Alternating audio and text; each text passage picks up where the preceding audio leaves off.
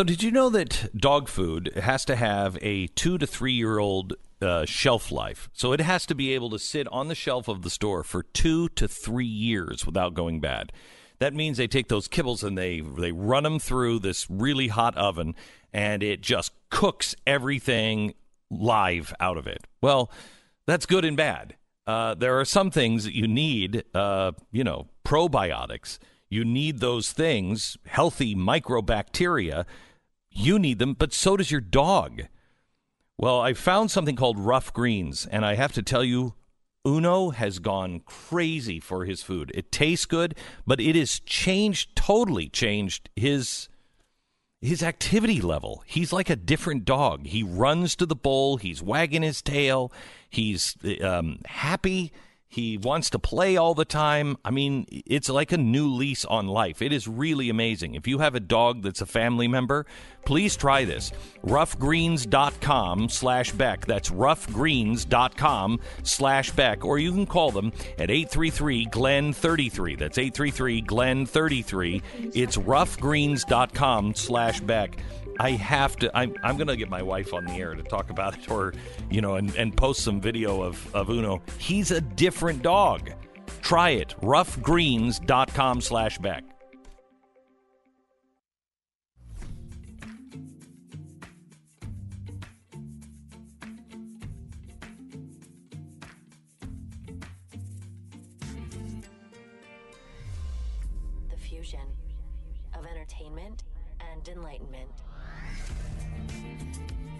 If you were a Kobe Bryant fan, it was an emotional night for you last night.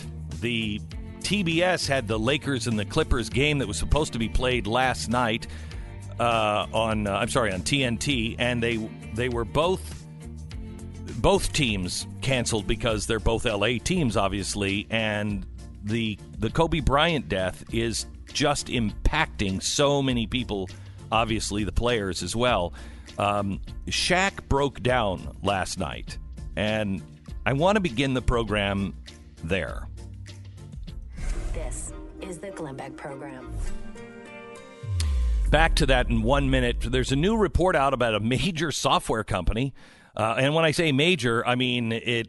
It's one that applies to 250 million customers, uh, and you have a window to their world. I mean, you know, you you know this. You probably have this software. You've purchased the software from this the these this group.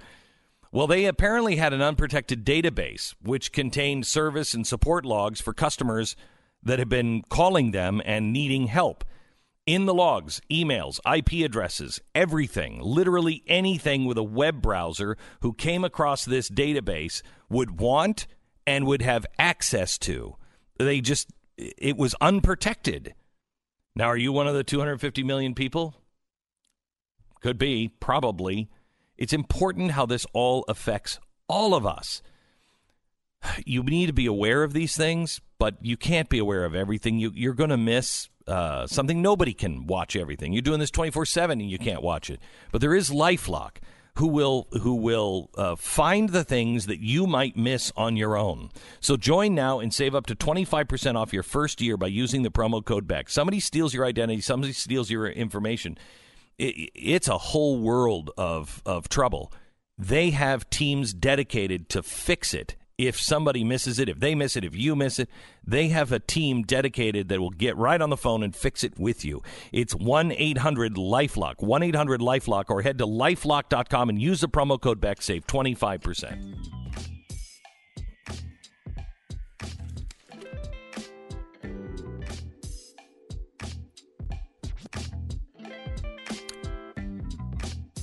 So last night, TNT just went onto the the floor of um, of the arena, and there was no game that was played, and they decided just to talk about Kobe Bryant. Yeah, which is kind of a cool thing. As you mentioned, the Clippers and Lakers were supposed to play. The game got canceled, uh, and they decided to just talk about it. Uh, you know, of course, one of the people on the broadcast is Shaquille O'Neal, and Shaq. Uh, it was interesting to hear him talk about it because it's been well known for a very long time that they butted heads a lot. Shaq and Kobe, they were te- teammates, won three straight championships, uh, wound up you know, kind of at each other's throats at times. Uh, Mm-hmm. at least, uh, at least that was the public perception of everything. Uh, so here he is talking about uh, Shaquille O'Neal talking about uh, Kobe and, and the way we all live our lives. we uh we up here we work a lot and i think a lot of times we, we, we take stuff for granted like i don't talk to you guys as much as i as much as i need to the fact that uh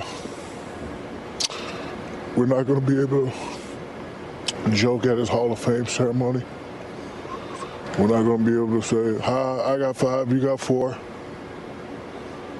the fact that we're not going to be able to say, if we would stay together, we could have got 10. Those are the things that you, you can't get back.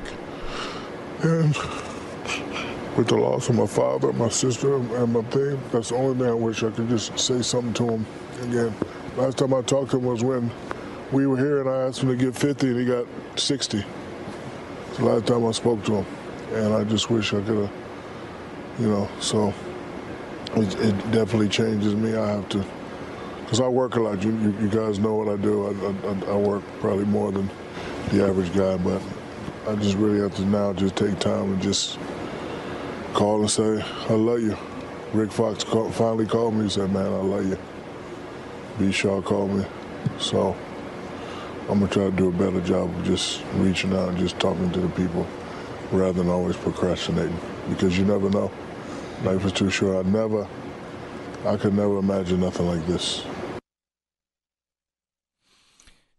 I can't relate to Kobe Bryant because I never watched him. I'm not a basketball. F- I'm not a sports fan, and so I I didn't relate to this at all on Monday. Um, and the closest thing I could come to it is my weird uh, response to Don Imus. Don Imus was a guy that I respected because I listened to him. Long before I knew Don, I listened to him. And he was a he was a giant and he was he was he was an innovator. The thing I've learned about Kobe Bryant is his relentless dedication to excellence. He wasn't trying to play a good basketball game. He was trying to play a perfect game. And in today's world, you don't see that. In today's world, you you see somebody in sports, from my perspective, you're watching from afar and you don't really know the and all you know is this guy was accused of rape in 2003. But you don't know how he really appeared to completely turn his life around. You don't see his devotion to his family and his daughters.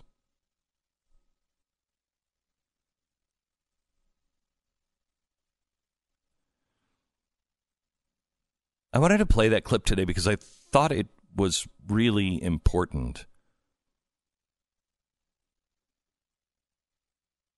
I'm glad I said all the things I did to Don Imus.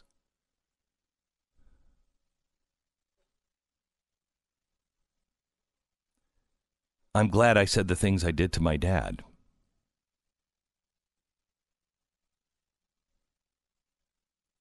I've been thinking about my Aunt Joanne every day for, I don't know, months, months.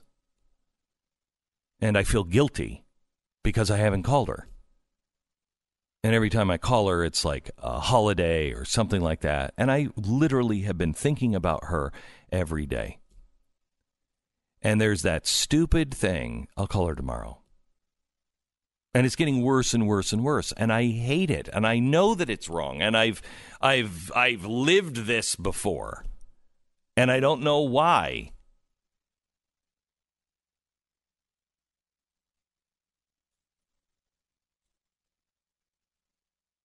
But I just I got a call because I'll live the rest of my life. Should she die, God forbid. And I don't know why we do this, and I don't know why we don't recognize I guess it's because they're just always there.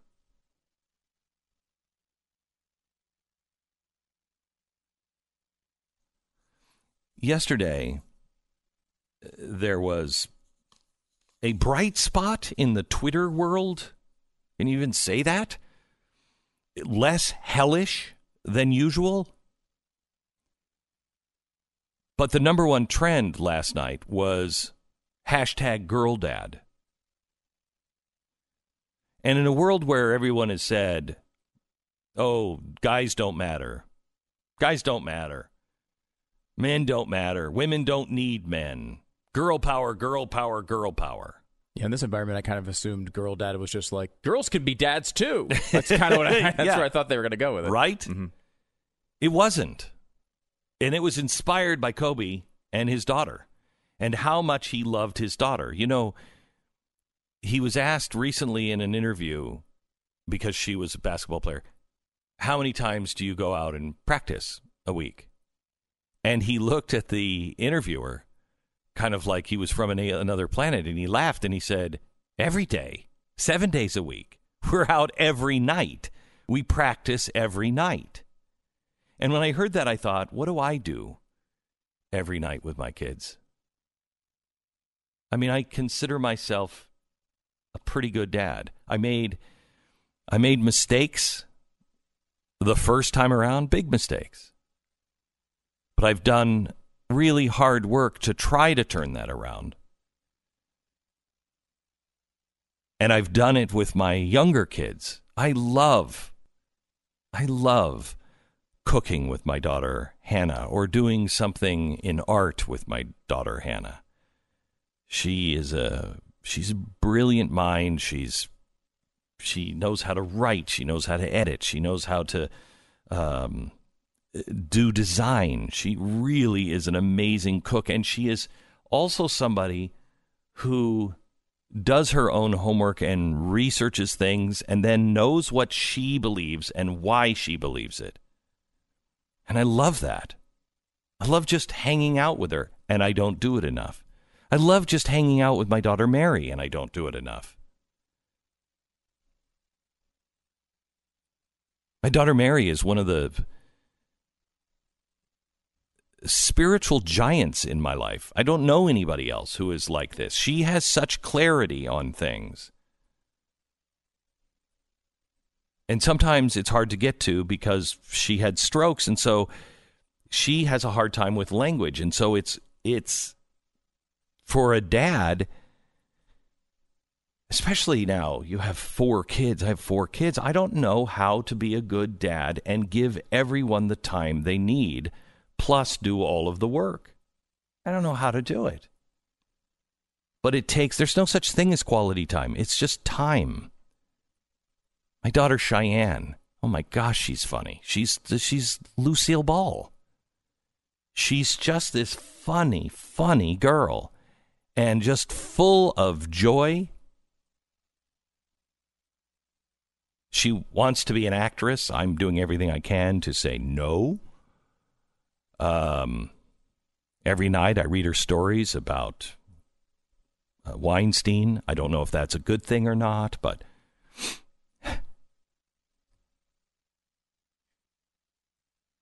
and there's something different about being a dad of a girl.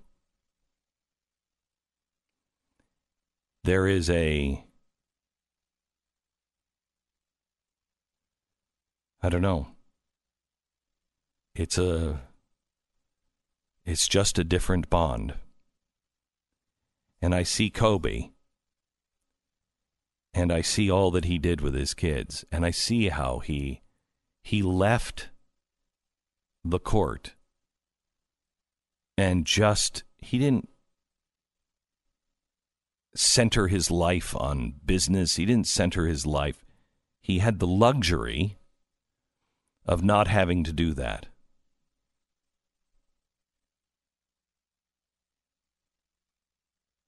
But how many of us are lost in other things? Or we say we're going to do it tomorrow. Or we're just too tired.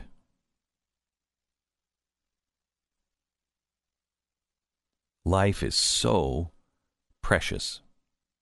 And the one thing that maybe somebody like me who's who didn't grow up looking at sports figures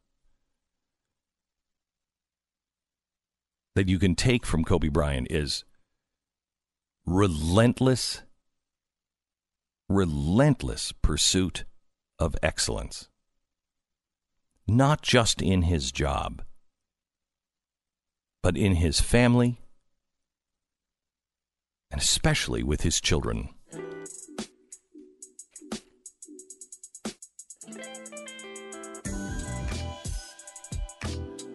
Know, somebody looks over your shoulder, you know, and looking at your phone or your screen, it, you just have that spider sense, and you're just like, dude, what are you doing? Stop hovering. It's weird. But one thing you can't sense is somebody doing that virtually, a cyber criminal. News came out the other day major software, comp- software company, unprotected database. That database had customer emails, IP addresses for 14 years. 14 years of customers. Your name is probably part of that. Now, Norton 360 will provide you device security. This is, you know, I look at Norton as not a tool, but more of the toolbox. It provides you the device security, the identity theft protection with Lifelock, and a VPN for online privacy. That VPN acts as a protected tunnel between you and the outside world. It is bank grade encryption. So nobody can prevent all cybercrime, but Norton 360 is a powerful ally for your cyber safety. So get up to 50% or more off your first year with the annual subscription at norton.com slash Beck. That's norton.com slash Beck. Save up to 50% right now. We pause for 10 seconds, station ID.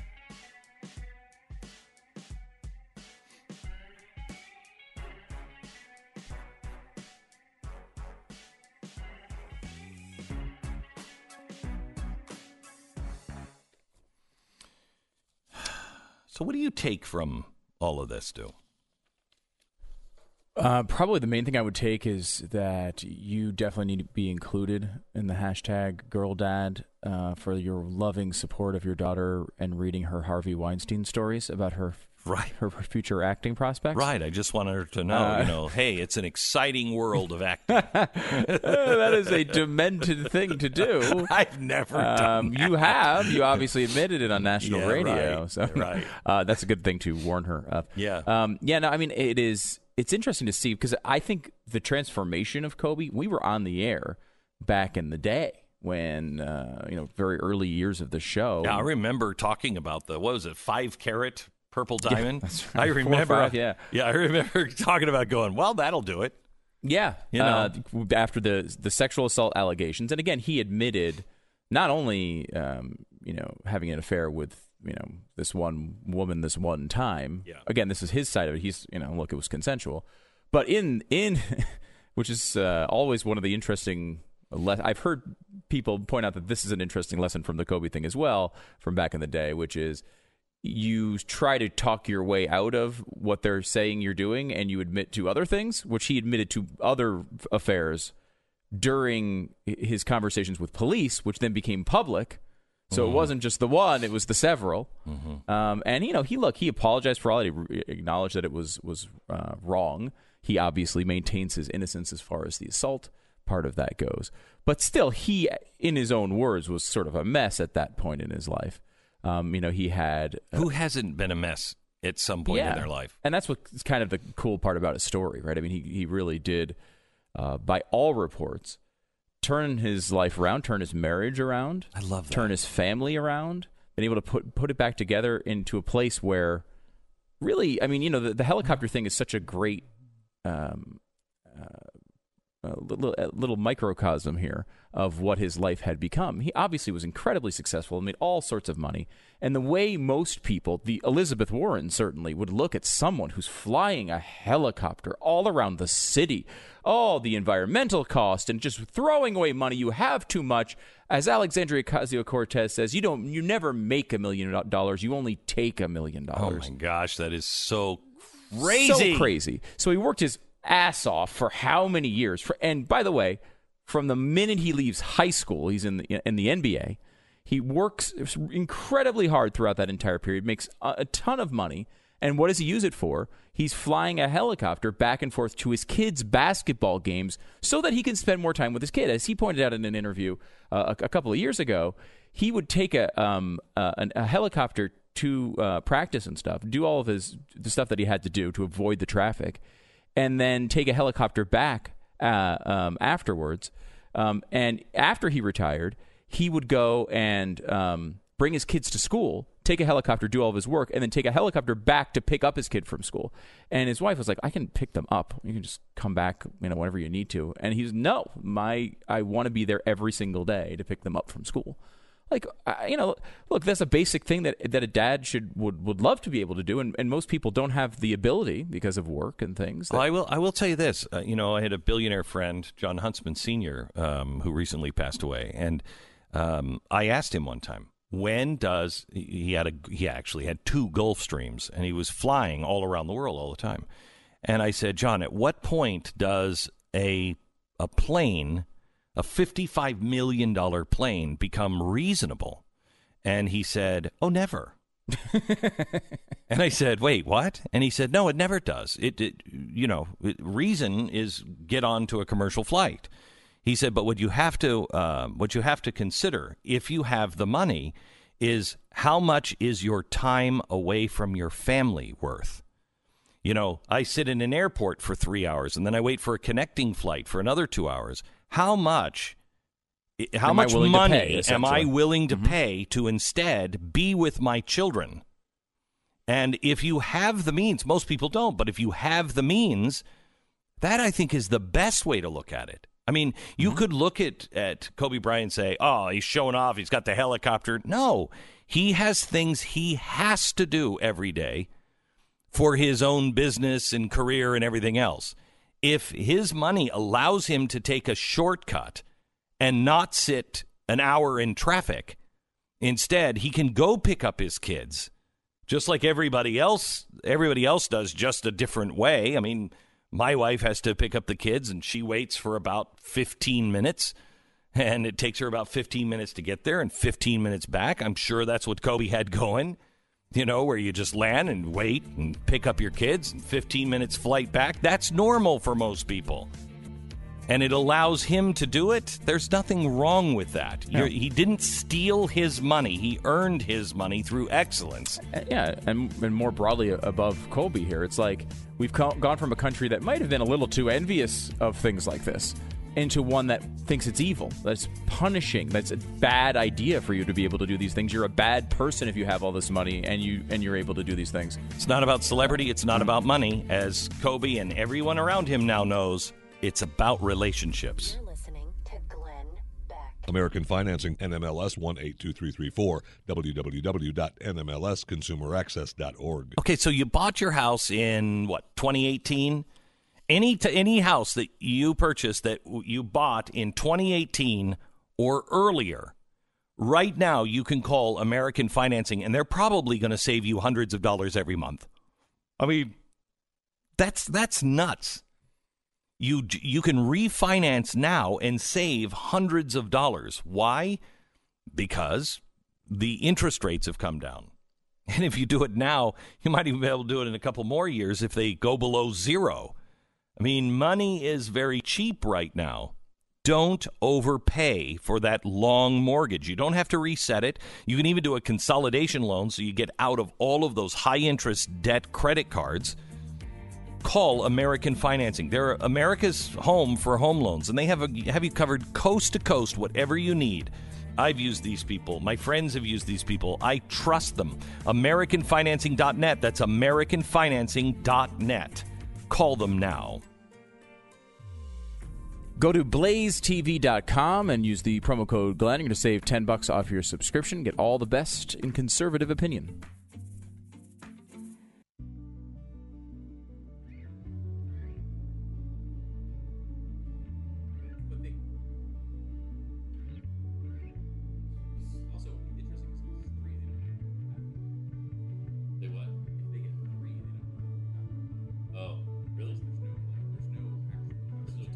Hey, I want to get into the impeachment, but let me just say look at this live shot from Los Angeles, or this shot from Los Angeles where Um, you know, the tribute is happening for Kobe Bryant, and there's, I mean, there's you know a minute of silence around you know different communities. They're doing all kinds of stuff. I haven't seen this maybe since Michael Jackson, Elvis, but what sports figure do you recall getting this kind of adulation and mm.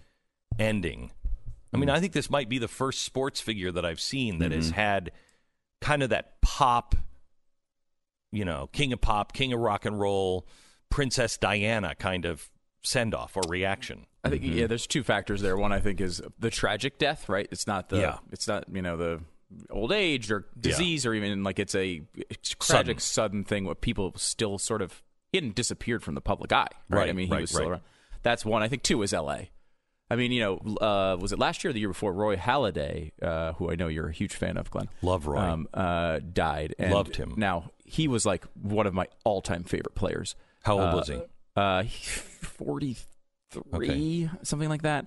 Um, he was a great pitcher for the Toronto Blue Jays, later Mm-hmm. for the Phillies. One of the be- one of the most underrated pitchers of all time, Hall of Famer, like unbelievable. But and he died in a plane crash. And there was like there was kind of what you would almost expect, right? Right. Mm-hmm, Like ESPN noted it was very sad, and, and it was you know it hit me hard because it was one of my favorite players. But you know it wasn't like this. This is L.A. He's a massive superstar, and certainly he's a bigger you know was a bigger Right. figure. Uh, so I, you know, that's that's seemingly it. And he was he was so beloved by L.A. I mean, he really was. And of course, this is where so much of the media is. So I think uh, you know that's what's the outweigh the bigger impact of that. You know, I mean, and it just seemed like a good guy. Like you got to that point where you really started rooting for him, even if you hated him as a player. I was not a huge fan of those Lakers championship teams, uh, but he be- he won people over. Uh, over a long time, and it's that was shocking. So go back to this. Is this the first kind of I can't think of king one. of rock I mean, and roll, you- king of pop kind of you go back to, like, sports figure? Back in the day, there was probably like Thurman Munson, right? Like you'd go back way back, and you could find some that that the guy would- from the Munsters? yes, the guy from the Munsters. All right. Uh, why would the guy's last name, if it was Munson, be the guy from the Munsters? That doesn't make any sense. It wasn't based on a real story. I don't know. There's lots of different reasons. Yeah, no, there's there's been a few of these things. I mean, the, there's, but not, I mean, I can't think of Like anything. black and white days, right? Yeah, you're, like- yeah, you're going like way back. Lou Gehrig and- Pat, you should be able to. Anything that you can think of on this level? I mean, I'm sure I'm Uh, missing something. I mean, like you think of O.J. Simpson, right? In Yeah, a but that totally was- different way. Yeah, completely. But like that, that- was people on the didn't bridges die. going, "Hey, slice another throat!" Right.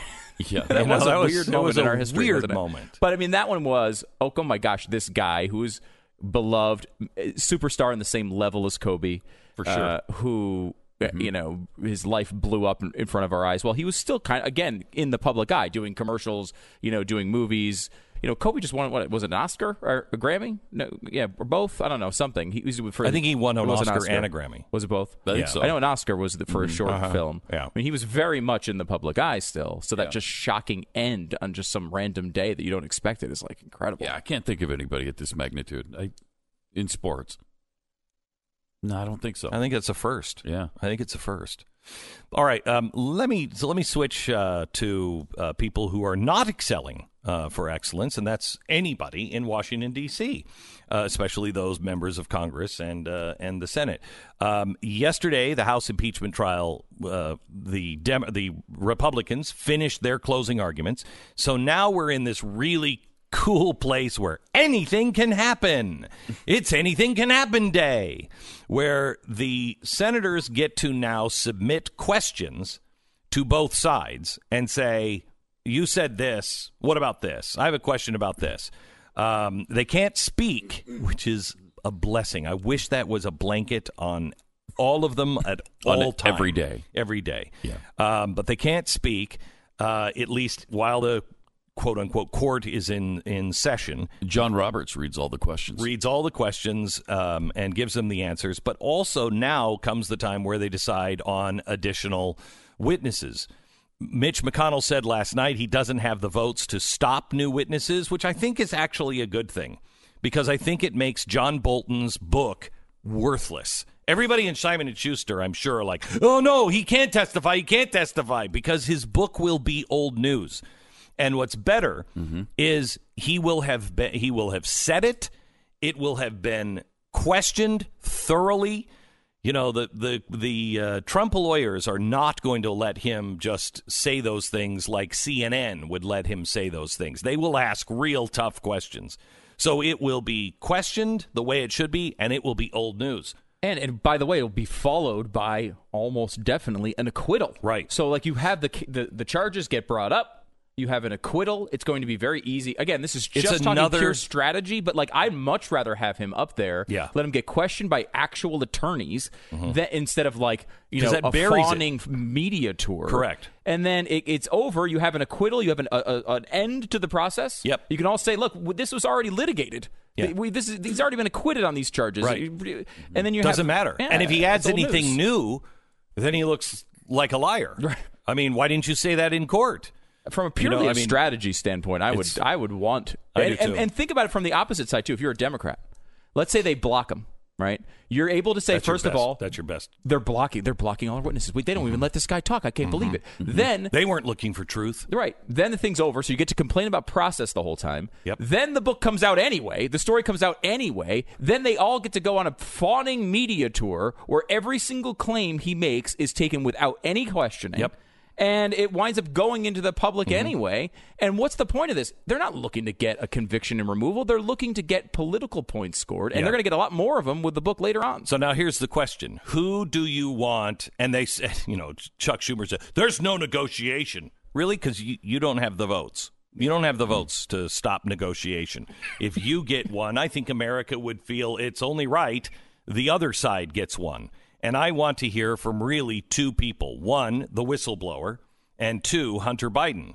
But Hunter Biden may actually backfire, not because he doesn't have something to say, but he is such a pathetic, pathetic human in his life right now, where he's just everybody knows how screwed up he is. They know all of this. Um, but he might be able to pull off some sort of a sympathy thing where it could backfire. The one that really can't, because he's a god-like figure to us now, is the whistleblower. And there's a lot the whistleblower can tell us. Except for the fact is, nobody knows who he is. really? No one knows his name. I've yeah. seen his Really? name printed. No like, one knows wow. Eric Ciaramella's name. Nobody. Yeah, Nobody knows it's him. really Nobody. weird that Eric Ciaramella has been so, Mm-hmm. you know, ambiguous, so, Yeah, so- invisible, so out there yet not. I wish we knew Eric Ciaramella's name, too. but we don't. We don't. That's sad. That's sad. Wasn't it printed? It was not re- in redacted in forms and released by these committees. Uh, it was in the Mueller report. Uh, but I mean, we know we knew who know he who is. he is. I don't see how it could be. we know who he is, and there's Mm-hmm. a reason that uh, uh, Adam Schiff said at the beginning, "We have to hear from him. We have to hear from him." And then once it was realized, oh crap, we can knit him together on a hundred different things. Then he didn't even know who it was. I don't. I've never even met him. Never I don't even know of the guy. I, I don't don't know know who who he he is. is. So Amazing. So who do you want? I think I'd rather have the whistleblower as well because I Me mean too. it's hard to it's going to be hard to get anything uh, worse out of Hunter Biden. Like you can get him to answer some questions, but the people's perception, even on the left, basically their argument is, well, Biden wasn't trying to help him, but yeah, he was a dirtbag. Like that's that's the left's argument on him. Uh, so uh, what are you going to get out of him? Everyone kind of knows he was corrupt. Everyone kind of knows he has massive problems, and he may very well. I mean, he's an educated guy.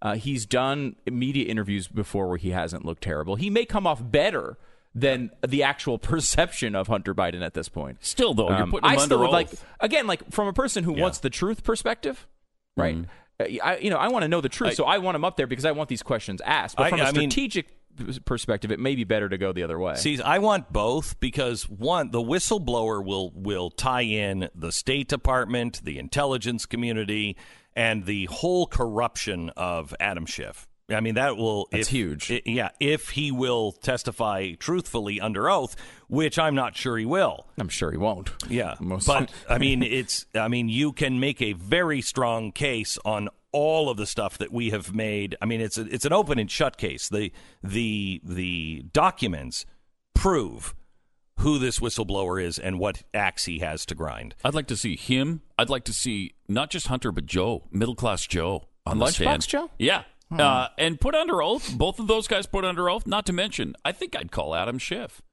and find out what he knew and when he knew it, and if, whether or not he worked with Eric Ciaramella. Well, isn't to that concoct this? Isn't that interesting? Or the aides, of, at least the aides of Adam Schiff, right? like Aides, who yep. supposedly Yeah. talked to him. Yep. I mean, I don't know. Adam Schiff would then have an opportunity to question himself, which Well, would, yes, that would be yes, he would. uh, it's weird because uh, you know uh, Ken Starr was the one who did the investigation, and he went under oath. Mm. He had to answer questions. Mm. Why? Mm. Why isn't Mhm. this guy having to answer questions? Right. He should, and under oath. So if you're going to lie about it, there's going to be consequences once this comes out. Uh, Are there consequences? Are there? Yeah. Are there? Hmm. Are there Probably any not. consequences? No. Yeah, no, probably No. not. But in I- Fantasyland, there are consequences. Yes, yes. In this the land, there America aren't. that we used to have, Yes, there yeah, would there have were been. some consequences. By the way, on our previous conversation, uh, Dale Earnhardt would would probably Ah, fall for this. Dale level. That's a- Earnhardt. that's- that's- Yes. Look who's checking their social Earnhardt. media or email. People are calling in, they're emailing, they're tweeting. Yes, Dale uh, Dale Earnhardt. Earnhardt Okay. is one on that level. Yeah. Um, I'm not a car. I mean, I'm uh, not a big- NASCAR guy, but but still, that was huge. that was a huge one. Yeah. I mean, th- there's been a few of them, but it's pretty rare that you get to this. Yeah, uh, this it level. is. It really is. Yeah. So that that that's the that's the one I you know that we were able to come up with from the listeners. Okay. Um, w- when do they actually start talking about? They they start to submit questions now, right? Today and tomorrow, Today and tomorrow. When do they actually vote? Friday, Friday for witnesses. for Yeah, witnesses. Friday. hmm Okay, and uh, that can just take as long. We think that could take up to two to three weeks, right? Mhm. And then it's it's over. Once the witnesses are done, Yeah. Then, it's over. then is he guilty or is he convicted or not? You wouldn't believe what the mainstream media is. If, well, yes, you would. Yes, you would. um, let me just uh, let me just give you this on what uh, they're saying. What happens next? This is this is good. What happens next if the Senate acquits? Well, Trump is unchanged, uh, Oh. unchained. Everything we know about Trump's behavior suggests that he will view acquittal as vindication of his strongman tactics. Yeah. Yeah. Foreign Which- actors get ready to be asked for political favors. That's what they called Muammar Gaddafi. I know, a strong, strong man. man. Yeah, yeah. And if Trump wins le- re-election in November, Democrats won't have any means left to restrain him, having already exhausted their most powerful check on presidential power. Only the slow-moving judicial system will stand in his way now. Uh, the Constitution will be changed, they say. Trump's defense could set a precedent of that abuse of power isn't enough to impeach a president. It never has been. Mm-hmm. Mm-hmm. It never has been. They accused George Washington of abuse of power. They accused Adams and Jefferson and John Quincy Adams And Abraham Lincoln. and Abraham Lincoln and most of the presidents, Wilson, mm-hmm. which I would agree with, but they never could impeach. Why? Because it sets up a parliamentary system. You can't have somebody, unless he breaks a law, you can't have abuse of power because that just sets up if you have a Congress uh, and a Senate that is on the other side, they just vote for uh, you know uh, impeachment, and he's out. It sets up going through presidents like Britain goes through prime ministers. Yeah. And our founders did not want that. So you have to have a crime, and it has to be a political crime. Now, you can disagree with the political side of it because that's our argument with perjury. It wasn't a political crime, and we said lying to the American people matters. But they didn't think so then. Mm-hmm. But that was an actual crime. There's no crime here. What they're saying is, we don't like this president. We don't agree with what he did. Well, that's tough. You have to let the people decide that. Pat Gray Unleashed, available on Blaze TV and radio. Uh, subscribe to the podcast as well on the YouTube page. And while you're there, I mean, you might as well do it to uh, Stu Does America as well and the Glenn Beck program. Why not? Why not? I mean, it's it's not going to cost you anything. Uh, you just you get you get it every single day. I mean, what a wonderful what a wonderful thing about America. It's this By the way, capitalism. I, I have to tell you, we're putting the final puzzle piece together. The final, um, uh, the final special on the impeachment on Ukraine is happening next Thursday, and uh, you have to you have to watch it. Tell your friends. All right, if you've ever bought or sold a home in your life, you know the process can be really overwhelming. On the selling end, it's hard to know, you know, what things you should focus on most. Uh, on most. Do you get the deck repaired? Do you replace the carpets? What do you do? And the buying end. Am I getting the right deal? Is this the right price? You need a real estate agent that you can trust. That's why I want you to find your real estate agent at realestateagentsitrust.com. We have the best real estate agents in your area. We watch and monitor their record. We are there with you the whole time, and we'll respond to you and get you the name of the right real estate agent within the hour. Just reach out. Realestateagentsitrust.com. That's realestateagentsitrust.com. This is the Glenn Beck Program.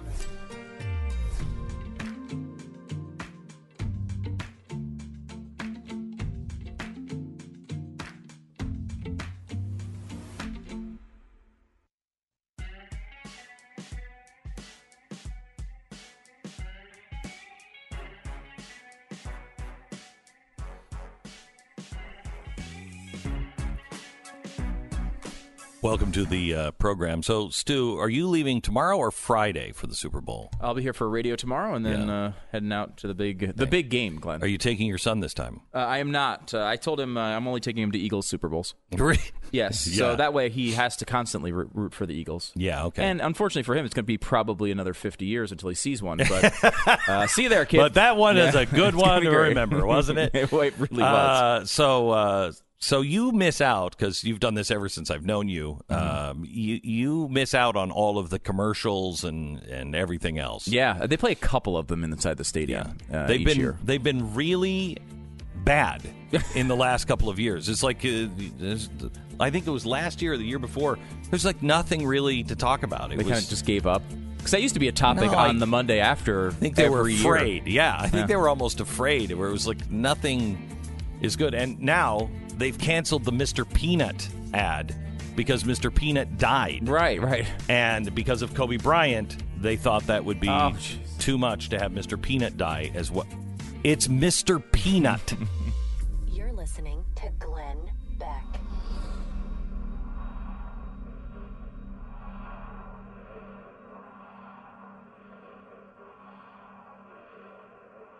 Capturing her heart this Valentine's Day really isn't that complicated when you go to 1-800-Flowers.com. 1-800-Flowers makes it fast and simple to find beautiful bouquets in just a few clicks. Right now, for a limited time, you can get a dozen multicolored roses for only $19.99. That's right, a dozen multicolored roses delivered for only $19.99. Or you can upgrade to 24 multicolored roses for only $10 more. Roses from 1-800-Flowers. They're picked at their peak and they're shipped overnight to ensure freshness. So you're not going to find a better Valentine's deal than this anywhere else. Rose prices are going to be going up soon, so take advantage right now. When it comes to impressing her on Valentine's Day, trust the Rose Authority. Pick your delivery date and let 1-800-Flowers handle the rest. Don't procrastinate this year. Get it done early. Literally right now. It'll take a couple of minutes. Don't miss out on this amazing 1-800-Flowers offer. Go to 1-800-Flowers.com, click on the radio icon, and enter the promo code BECK. Enter today and save at 1-800-Flowers.com, code BECK.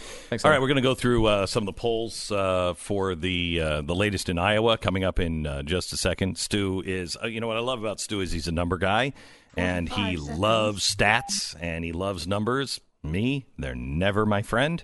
um, but uh, he is uh, he's going to go over one of the uh, new polls that is out and explain what's really uh, what's really happening and what's really coming down because they're they're all upside down and Warren is on fire in a bad way. She's burning down to the ground. It uh, it seems does We'll feel like it's over. it her. does, yeah. We'll have more on that coming up in just a second. Also, were white nationalists really planning to attack the Virginia gun rights rally? According to police records and FBI, uh, no. The details on that next.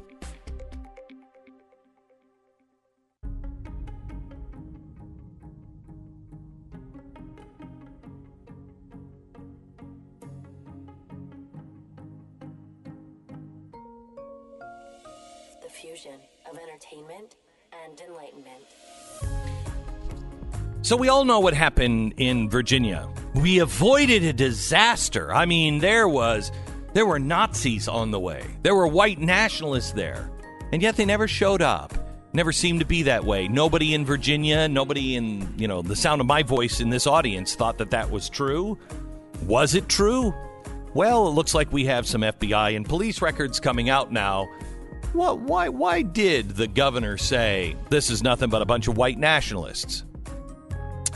Virginia, I hope you're sitting down because I'm going to reveal the truth about Santa Claus, Virginia, in one minute. This is the Glenn Beck Program. Okay, so I've become uh, a, a relative expert now, I think, on sleep, at least my sleep. And, you know, while I'm on the streets, I'm every man. Okay? I'm every man on the streets. But when it comes to sheets, I'm a huge snob. Hmm, you, so you're snob. you're an everyman at I'm what point every- again? When I'm on the streets. When I'm on the mean streets, you know, my hometown, I go there and I just kind of, you know, You grew up in small town Pacific that's Northwest. not really mean streets. Really. They were mean streets. dark. there? Oh, they were. Seems like such a nice dark. Anyway, town. uh, so I didn't tell you a long time about uh, my pillow and the pillow that I sleep with. I can't believe I like it. I really can't believe it's like everything. I feel it, and it's everything I think I would hate in a pillow. I can't sleep without it now. I sleep with it every night because it just it's it's. I don't know how to describe it other than it's perfect. You fluff it once and it stays that way and it p- positions your head in exactly the right way. It's crazy. I don't I don't know how it works. It's not something I would have picked off off the shelf. Somebody had to give it to me and then I tried it and I'm like, "Holy crap." Now, the Giza sheets, I can walk into a store, feel the Giza sheets. I am a snob when it comes to sheets. I want them really, really soft. Giza cotton is the best cotton made, soft, durable, gets softer the more you use them, the more you wash them. They're really, really great. I sleep with them every night, and they are from my pillow. And right now, not only are they priced, you know, at an amazing price for Giza cotton, they are also uh, buy one set and get the second one free. Only from mypillow.com. That's mypillow.com. Make sure you enter the promo code Beck and you're going to get the two for one special and discounts on a whole bunch of other stuff as well. Uh, but just check it out. Go to mypillow.com, click on the new radio listener specials. You'll see the, the special there of the Giza Dream Sheets. You can call them as well, 800 966 3117. 800 966 3117. Get uh, many of the great radio specials. Just have to enter the promo code Beck, mypillow.com. So, what was the story coming out of uh, Virginia last week? Oh my gosh, we just narrowly vo- avoided disaster. If they wouldn't have put all those fences up, if they wouldn't have had the police presence out there, it would have been blood in the streets. Is what we would have is what we would have read. Thank goodness the uh, the progressive Republican or the progressive uh, Democratic governor rushed to the aid to make sure that no harm befell the great state capital or anybody else in Virginia. Unfortunately, there's something called freedom of the press. And according to the FBI's own court filings, there's a different story to tell. One in which white extremists stumbled from one surveillance trap to another without any awareness of what was really going on. The FBI had this this small group of 3 people under surveillance the entire time. But as if that's not enough, the New York Times, the Associated Press, and BuzzFeed centered around the arrest of three men William Bilbrough, uh, Brian Lemley, and Canadian national Patrick Matthews. They're all members of what's called the Base. Now, this is a white supremacist organization that interacts mostly online, aims to create a white ethno state. Now, the the media implied the group was arrested while planning an attack at the Virginia rally. That's definitely how the story's read. Oh, yeah, that, that was the, that was the deal. That was really what they did. yeah, yeah. According to the FBI documents that were submitted to court, no, that's not what happened. At first, now it's three guys. It's three guys. Three. And uh, first, they decided not to go to the rally. They were going to go to the rally, and then they said no. And the FBI has all of this. They decided no, they're not going to start any violence. They were just going to wait in Delaware for the race riots to begin. And as soon as the race war began, they would be prepared. So during the rally, they were going to a shooting range in Delaware where they could practice their skills and make sure they were ready for the race war that they were sure was right around the corner. And then they would watch it and see who was participating in it and who those three could join. Records show police were long in position to the, prevent these men from successfully attacking anyone.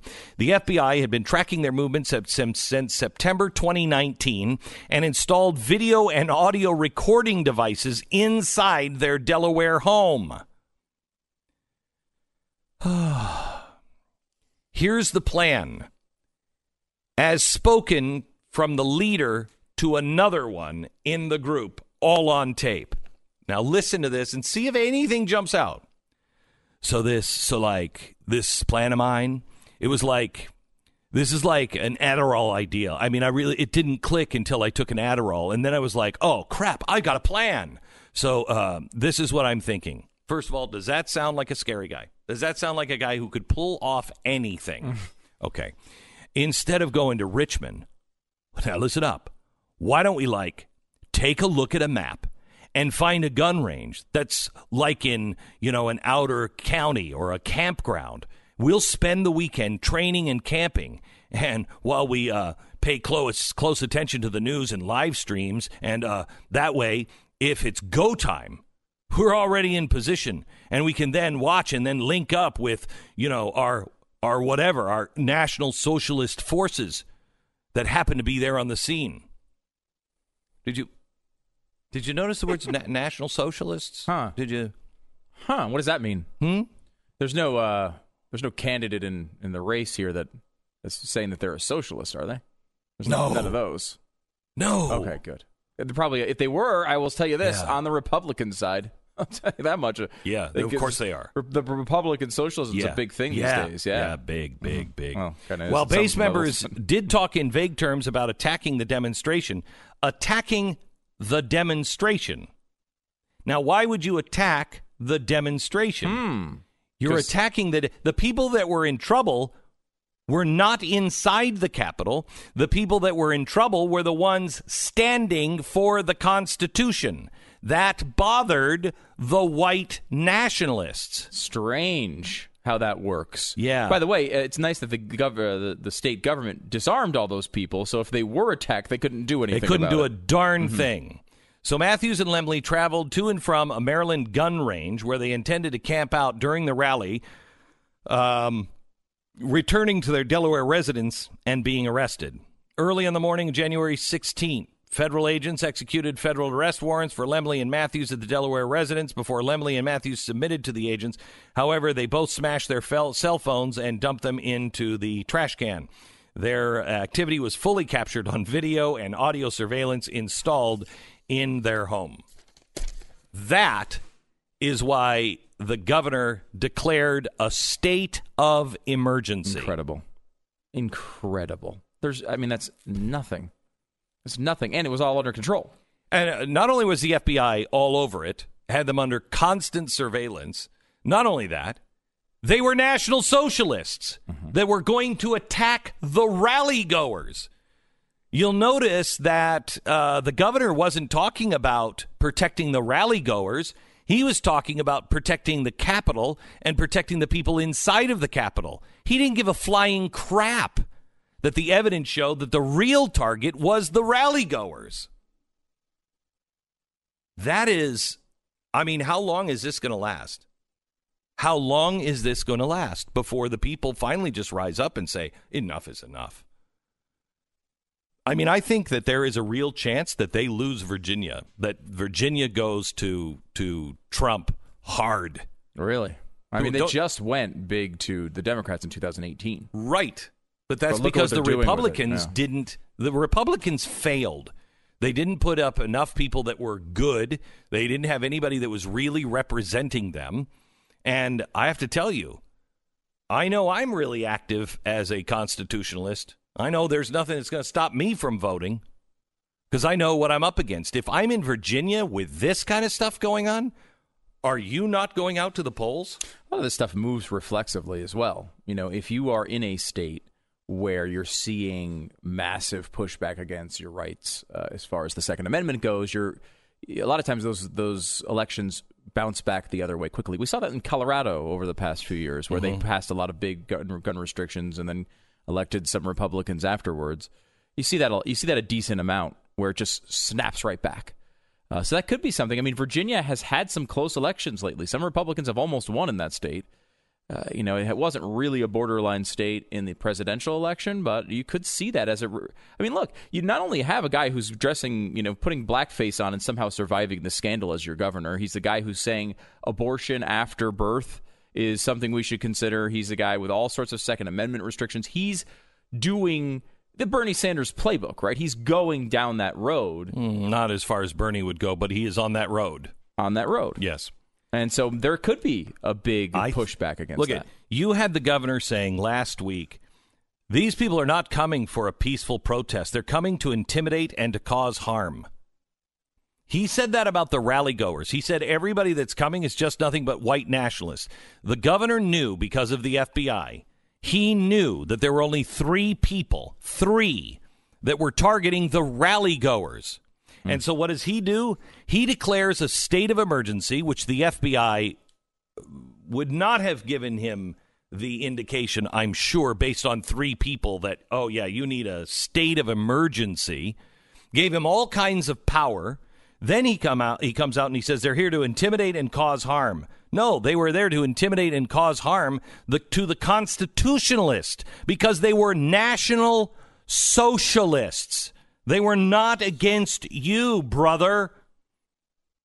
GQ claimed bloodshed, great and heavy and perhaps unprecedented on American soil, was narrowly averted. Mm. oh yeah. Was it?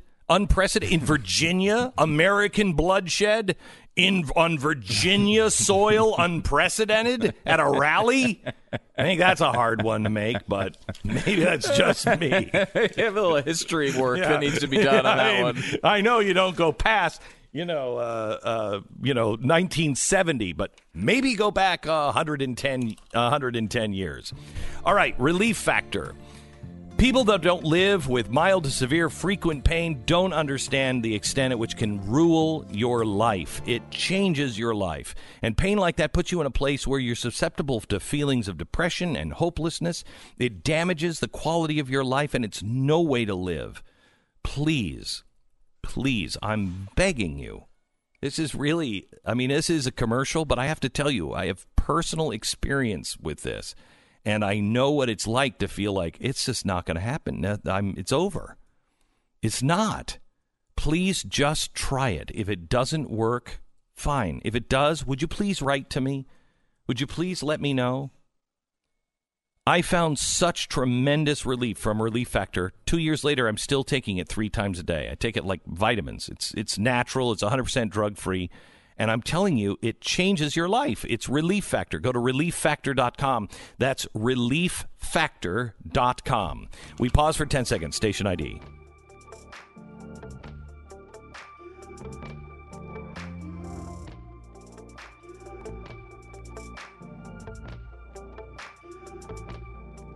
Hmm. All right, so let's look at the uh, polls. Bernie Sanders and Joe Biden. Joe Biden yesterday came out and said, you know, it's important on who you pick as a vice president, but my pick for vice president really has to be carefully chosen because I'm old. I don't think this guy wants to win. it doesn't seem like I it just don't sometimes. think. Look, there's a lot of people saying that I'm corrupt, and hey, who knows? Could be. But vote for me. I mean, it's weird. It's an odd approach. I will say maybe it's smart to lean into it, you know, and just say, "Look, yeah, I mean, I got to make sure I pick up somebody because I am old." I mean, that everyone's thinking it. What are you going to do? Hide it? You know, the, the information is out there that he's 712 years old. So you might as But well only admit it. only people are thinking that. Like you do think of Bernie Sanders as old, but you look at him as a guy who's just like I don't know what. It, I mean, I don't know what he's taken. I maybe he's got that Nazi, you know, super soldier drug that just keeps him going. He's been dead for 15 years, but he's just keep going. I mean, he seems like he's just A heart attack didn't slow him down. Yeah, no, you know, he- Donald Trump. He's he's Oh, totally, yeah. He's old, but he doesn't seem old at all. The only people are thinking it is because look at him. And it's his performance level, Yeah, really, more horrible. than anything else. It Horrible. just doesn't seem like he's as sharp as he needs to be. Right. It's not. I don't mean look at him like look at he's got gray hair. Yeah. Look at me. Yeah. Um, But I mean, like he's in his seventies, and you think, oh well, he he might not be healthy. It's not like he's, you know, it doesn't mean like you're like, oh, he's he's gonna have a heart attack and collapse. It's more of like, is he mentally? is he capable of doing it? Yeah, And that- he's made such a rapid decline in Yeah. four years. it's a little scary. What are the next four years going to be like? Uh, one thing I wanted to talk about here, we had these new polls have come out, and they come out in Iowa all the time. They're kind of all over the board, and it's so hard to make sense of what they mean. Why? Is it just because polls suck? Like a legitimate question? Or is it just that they're asking all different people? How does this work? And there's a great example that just came out over the past couple of days. Two different polls. One poll showed, I think, Bernie Sanders up by seven or nine uh, uh, over Joe Biden and another poll coming out today uh, that shows Joe Biden leading by two. They're like right next to each other. They're both asking people in Iowa, what's the problem here? What's the flaw? And this is why a lot of times you see these polls with like wildly different results. And it's easy to just kind of think, well, these they just don't know what the heck they're doing, right? They're just asking people, and they're they don't they're screwing this up. That's kind of like how I used to feel about it. There's a great example here of why that happens. So it comes down to basically what the likely voter screen. They're trying to figure out these pollsters who's likely to vote. So if you went and you asked someone, uh, "Hey, who are you going to vote for?" They said Bernie Sanders, and then you said, "How old are you?" I'm seven. You know not to include that, Correct. right? Like Yeah, that's an yeah, easy yeah. likely Right. voter screen. They're not likely to vote. They're not Right. 18. Right. But it gets more complicated. So these two polls, listen to the difference. Way, and which way would you answer this? I don't even know. So one poll asked, "Are you going to caucus? Are you likely to go caucus?" And those the person said yes. Do you include those people in the poll? Yes. You'd think yes, right? Mm-hmm. The other poll also asked, "Are you likely to caucus?" But then followed up with a screen to try to figure out whether they were telling the truth or not. Okay, so the telling the truth. Here are the levels. They had to fail all of these tests to not be included. Um, it was uh, Are you going to the caucus? "Are you going to the caucus?" was the first one. Mm-hmm. Uh, then you have um, this is so hold on, I'm scrolling down. I, I, here we go. Um, so, did you vote in 2018? Did you vote in 2016? Uh, did you um, did you uh, let's see where's the other one? Did you? Did you? Did, if you fail one of those, so like if I Yeah. had, if I voted 2016, but I didn't vote No, in you only have to 2018, get you only have to get one of them. you only have to get one. You Yeah. have to answer no on all of these. And it was it, did you caucus in one of the years? And um, I think it was where you registered in one of the other years. okay. So again, you might say, well, this person didn't vote in 2016, one of the biggest presidential election years. They didn't vote this last time. Right. They weren't even they didn't caucus in 2016. This this person's They're not not, likely to vote. So Yeah. one pollster says we're not going to include them. Okay. So the people who say we're not going to include those voters who didn't vote in those previous elections, that poll shows it very close with Joe Biden leading. The other poll that does hmm. include people who never voted before, didn't caucus before, but say they're going to caucus this time, that one shows a big lead for Bernie Sanders. Okay. So now that makes sense on both ways. Yeah. Because Bernie Sanders people probably didn't do any of that stuff before because they didn't believe in it or they didn't think that they had the right candidate or they weren't old enough. Right. So It could be that they just got excited by Bernie. It could be that Correct. There's a million different reasons why Correct. they might come out to vote. However, So which one do you believe? they were they are not reliable voters probably right they're people that didn't bother to show up two years ago in a very highly publicized election they didn't caucus they didn't go in 2016 some of them might have been under 18 so that, that would explain it Mm-hmm. but some of them also might just not have been that interested in it are they going to be interested to go out and caucus this time and it's a fascinating thing to see because the, these pollsters actually have to make really difficult decisions like that all the time Right. Well, and but you had to make the same. Bernie Sanders, Yeah. in many ways, is the Donald Trump of the of the left. He he's bringing in new voters, people who haven't voted for a long time, people who have been disgusted by the system, people that have wanted a change. Those voters, yes, they are unreliable, but not if the candidate is strong enough to really make them believe he'll do these things. And Bernie Sanders is like Donald Trump. He will do those things. Yeah, I, I- I pulled a an ad from I think it was like Reddit uh, the other day, and it was an ad to people to support Bernie Sanders, and it was it was titled as like we've never had someone like this It's true. this close to the presidency. Mm-hmm. They've never. I mean, this totally when they were the way this is written, Glenn reminded me exactly of these James O'Keefe videos that keep coming out of these people who are in the campaign who have never seen the possibility of a socialist in their entire lives to be president, and this guy is this close. And that if he loses, Imagine God only knows what these people are going to do. Imagine a, a a libertarian, a real libertarian president who could be the nominee of the GOP. Do you know how the libertarians they're not staying at home and they may not have voted in 10 years or their mm-hmm. whole life, but they would not stay home. I think the same thing is true with Bernie Sanders. You're listening to Glenn Beck. So when you're the police, one of the things you have to learn has eh, good intuit- eh, intuition and to not dismiss any situation. I mean, how many times does a burglar alarm go off at somebody's house? I know mine has gone off, you know, several times. Uh, and you know it's because something has happened and and the police show up. How many times do they have to show up uh, at your house or my house or somebody else's house before they approach all burglar alarms as nothing really? they have to really approach it as if something's really wrong, but they can't do it because there's so many false alarms that they don't they put it to the bottom of the 911 list. So it's usually about 43 minutes before a uh, a police officer or anybody arrives. That's different with SimpliSafe because they have video evidence now that gives police an eyewitness account of what's going on. That means police dispatch up to 350% faster than a normal burglar alarm. And it's going to cost you 50 cents a day to monitor. This is so well worth it. And you get a free security camera right now normally $100 when you order your system today. Go to simplisafebeck.com that's simplisafebeck.com go there now. Commemorate Nancy Pelosi's role in the impeachment with your very own replica Nancy Pelosi Sucks pen. beautiful. They're beautiful. Nancy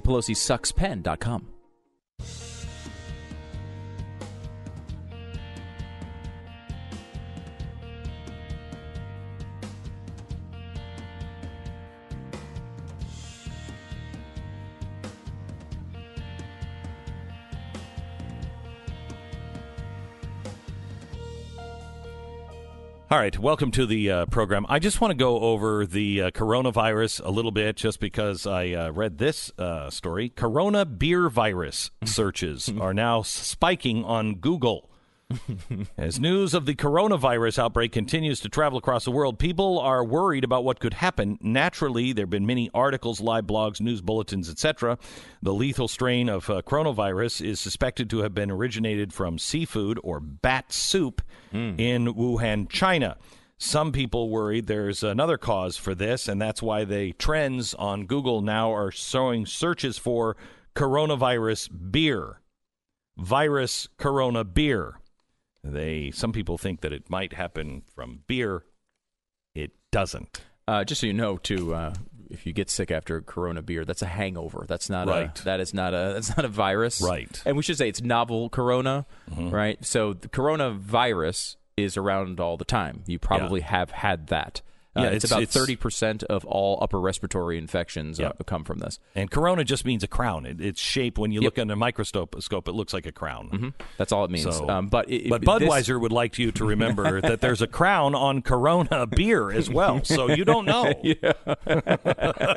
weird advice from them. Yes, I'm. Uh, you know, Anheuser Busch, uh, St. Louis, Missouri.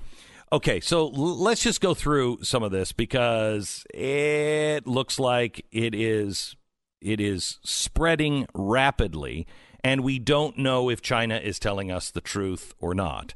Uh, and uh, we're going to go over some of this stuff tonight on uh, television, uh, but we're going to talk to an actual. Uh, what do you what do you call him? Uh, epidemiologist. Epidemiologist. Epidemiologist. Um, we've got uh, a guy who this is his life to study these things. He's going to give us all the real information on this, but it um, it looks like this is has been going on maybe a little while longer than what China has said because there were a lot of death certificates of unknown cause. Yeah, a lot of that, and a lot of uh, them not like. For example, there's the story of the the mayor of the city where all this is Yeah, going on, yeah, yeah. going to not telling people about it um, because he had to get approval from central the central government, and it's like a scene out of Chernobyl. These Mm-hmm. Communist governments are still doing the same things. If you watch that HBO miniseries, that was the whole thing. They wouldn't react. They wouldn't tell people. They hid the thing and made it much worse for a while. Seems like the same thing's going on here. All right, so let's uh, let's talk about the worst virus that has ever happened uh, in modern history. We know it as the Spanish flu or the flu pandemic of 1918. Now, there's something technically uh, called the R naught, uh, N O U G H T, R dash naught. And all viruses have an R naught factor to them. And what it is is how easily is this spread from one person to another? For instance, it's a 0 to 20 scale, and smallpox is about 16 to 18. So Super high. super high. So it means one person will infect 16 to 18 people. Okay, that's super, super high.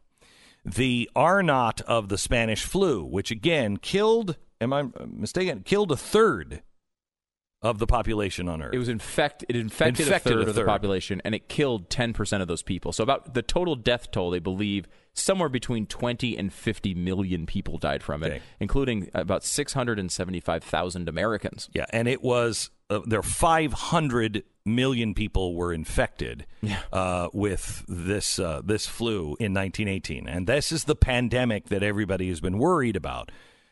Bird flu. What was its R naught with bird flu? Uh, you know, sw- I have swine flu. Swine here, flu. uh, which was the H one N one. Remember that uh, Yes. thing? That was one point five on the scale. one point five. The f- influenza um, outbreak of 1918 Spanish flu was 1.8 on Okay. the scale. So far, now these are early numbers, and so these can change. But the R naught of this is between 1.4, so it would put it in the Spanish flu territory, to as high as 3.8. That is devastating if that is true. Um, Normal flu is about 1.2. right. And how many people get the flu every? Yeah, you, you I mean- know, you know, you know people for sure. So I mean, three point. If it, it if it is legitimately three point eight, it's a massive, massive problem.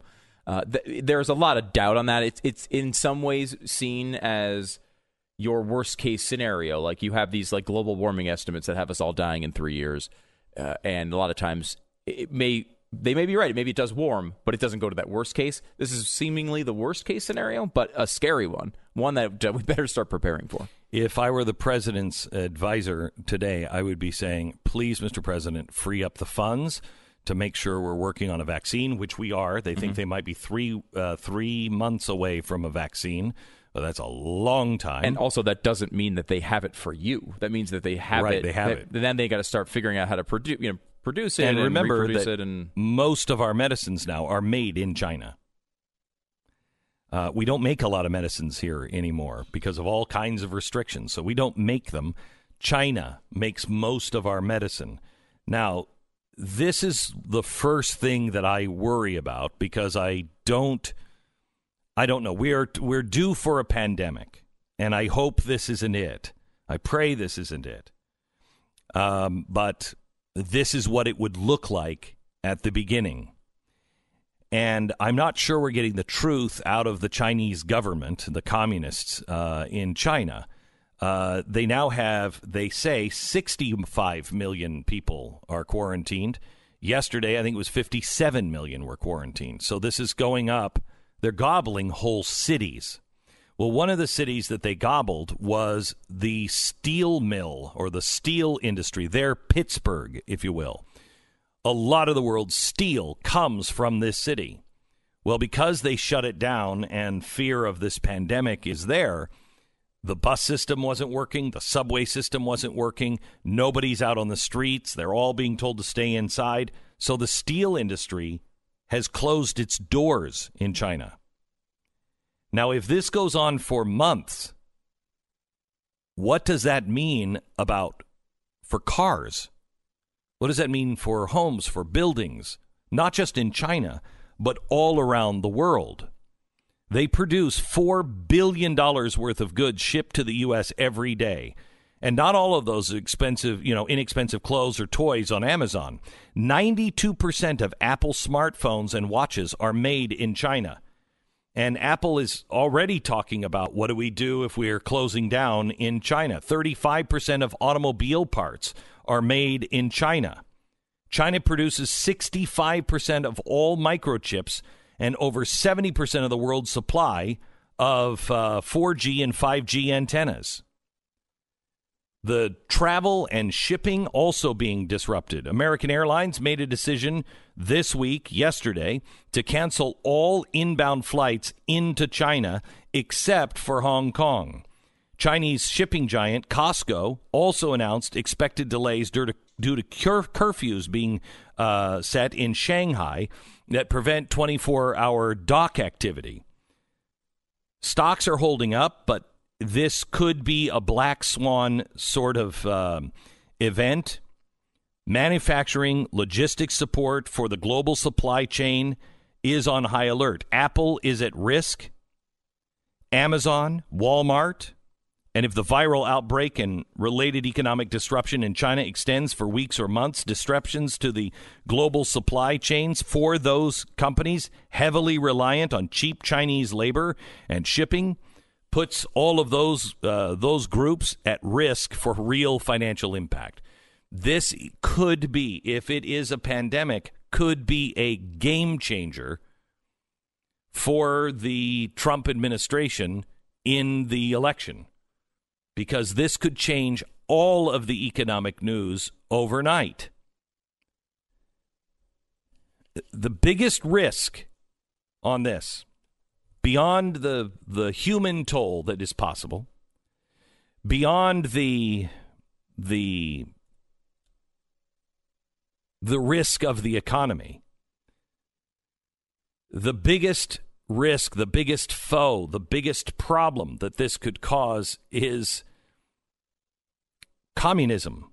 It is much more viral and dangerous than the coronavirus. We are seeing it in our own nation and with a an economic real economic hardship and the way this press and the way the the socialist and the national socialist and the people who have been biding their time waiting for a moment like this that's when that shoe drops. And whoever is president if it gets bad and the economy falls apart it's going to cause them, well, it'll put them in the position of FDR. What do you do? What do you do? We know what George Bush did. He violated the free market to save the free market. Hopefully, none of this happens, but you should prepare just in case. I told a couple of I told a couple of executives uh, yesterday that I was speaking to, and I said, "This is probably not going to happen. I mean, I talked to the Blaze yesterday. It's probably not going to happen, but if there is a quarantine, if there, it, it would come to Dallas, how does this situation work? How do we broadcast every day? Because I'll tell you something, if if it looks like the infection is spread by large groups, I'm not going to church. I'm I'm not going anywhere. I'll do everything from home. How does your business operate? Are you prepared for something like this? Hopefully, this won't happen. Hopefully, we have this down here in America. But as of yesterday, there were 67, 67 cases in the United States. Yeah, if you remember SARS, which has a similar R naught number to uh, to the novel coronavirus that we're dealing with now, that infected that hit uh, let's see, five thousand two hundred and thirty seven people in mainland China killed 800 people across the world. This one's already above that officially at 5,974 infected. Uh, researchers in China believe the actual number to be more like 44,000.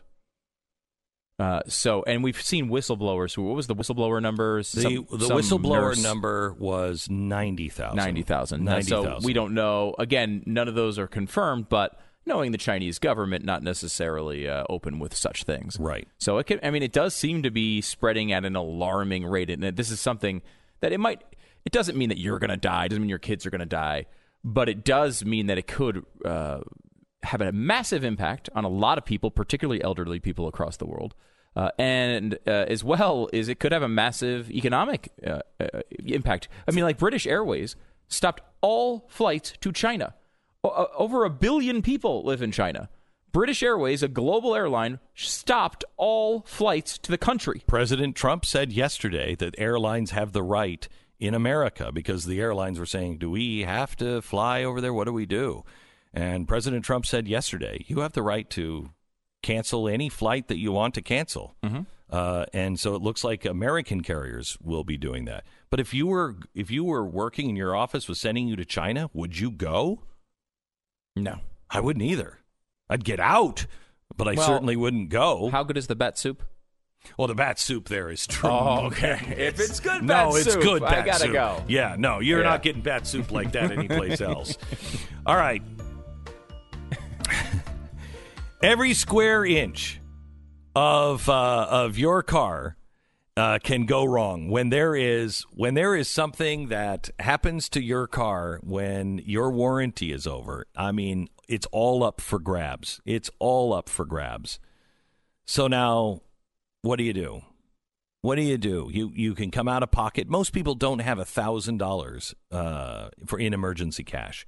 I mean, that's like sixty percent of the country doesn't have a thousand dollars in emergency cash. Okay, so now your car goes down. It's a stupid chip, and it's fifteen hundred dollars. What do you do? Your car won't work without it. You can't just go to the parts store and just. What do you do? This is why you have CarShield. It's it's like fire insurance, except you know you never have had a fire, but you still have the fire insurance. But this, you know, your car is going to break down. If you're out of warranty, you need a protection plan that covers everything that is really important to your car. CarShield.com. Don't I don't care if you have five thousand or one hundred fifty thousand miles on it. CarShield will protect you against those crazy things that happen as you're just driving down the street. 800 car 6000 800 car 6000 they've got you covered 800 car 6000 or visit carshield.com that's carshield.com use the promo code beck and save 10% now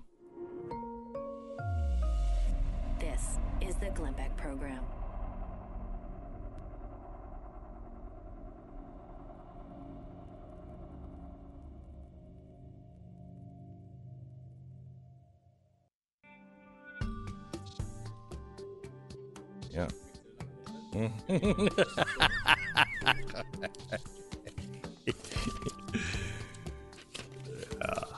we thought we would mix it up a bit, just uh, throw in an interesting story uh, here on the uh, program. Listen to this Venezuela President Nicolas Maduro is now considering sharing, uh, selling shares of the country's state owned oil company.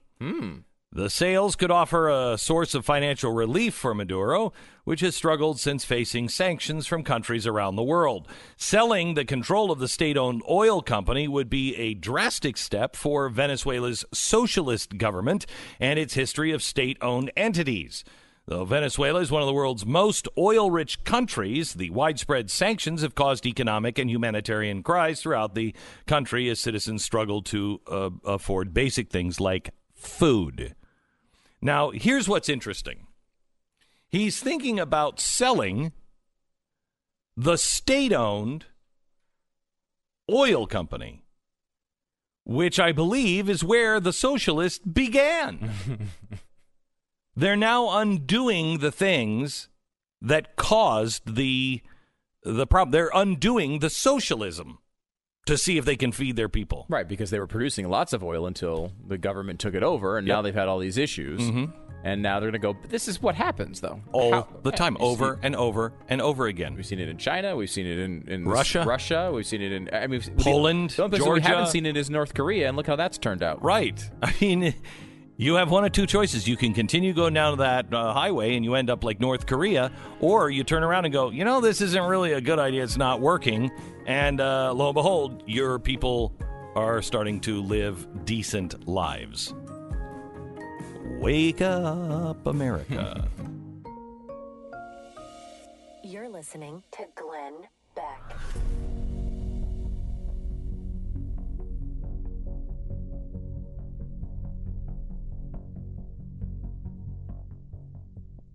Every night, local police departments across America receive hundreds of calls from burglar alarms, and the vast majority of time, they have no idea whether that alarm is real. Is there really a crime going on or not? And the alarm company can't tell them. All they say is, you know, motion sensor went off. SimpliSafe Home Security, however, is different. If there's a break-in, SimpliSafe uses real video evidence to give police an eyewitness account of the crime. That means police dispatch up to 350 times faster than for a normal burglar alarm. You get comprehensive protection, outdoor cameras, doorbells that alert you anyone approaching your home, entry, motion, glass break sensors, 24 7 monitoring by live security professionals, and you can set up the system you own yourself. No tools needed. It's simply safe. It's 50 cents a day without a contract. Simplisafe.com slash Glenn. Go there today and get a free SimpliSafe security camera, normally 100 bucks. Order today, you get it free. It'll help you capture that crucial evidence for the police, and you'll get 350% faster dispatch. It's simplisafe.com slash Glenn. This is an international financial and health disaster waiting to 45 happen. seconds. It's happening. We it's happening, and we should. Our president, I pray, uh, is paying attention to this and going to be way ahead of it because the next thing he should be impeached for will be he he was wasting his time on whatever when he should have been working on the coronavirus. It is so critical that this president doesn't give that any oxygen at all. Remember what they did to Reagan on AIDS. They blamed, you know, he was there with the CIA making AIDS. uh, imagine what they'll do on this. He's got to be prepared and lead the way.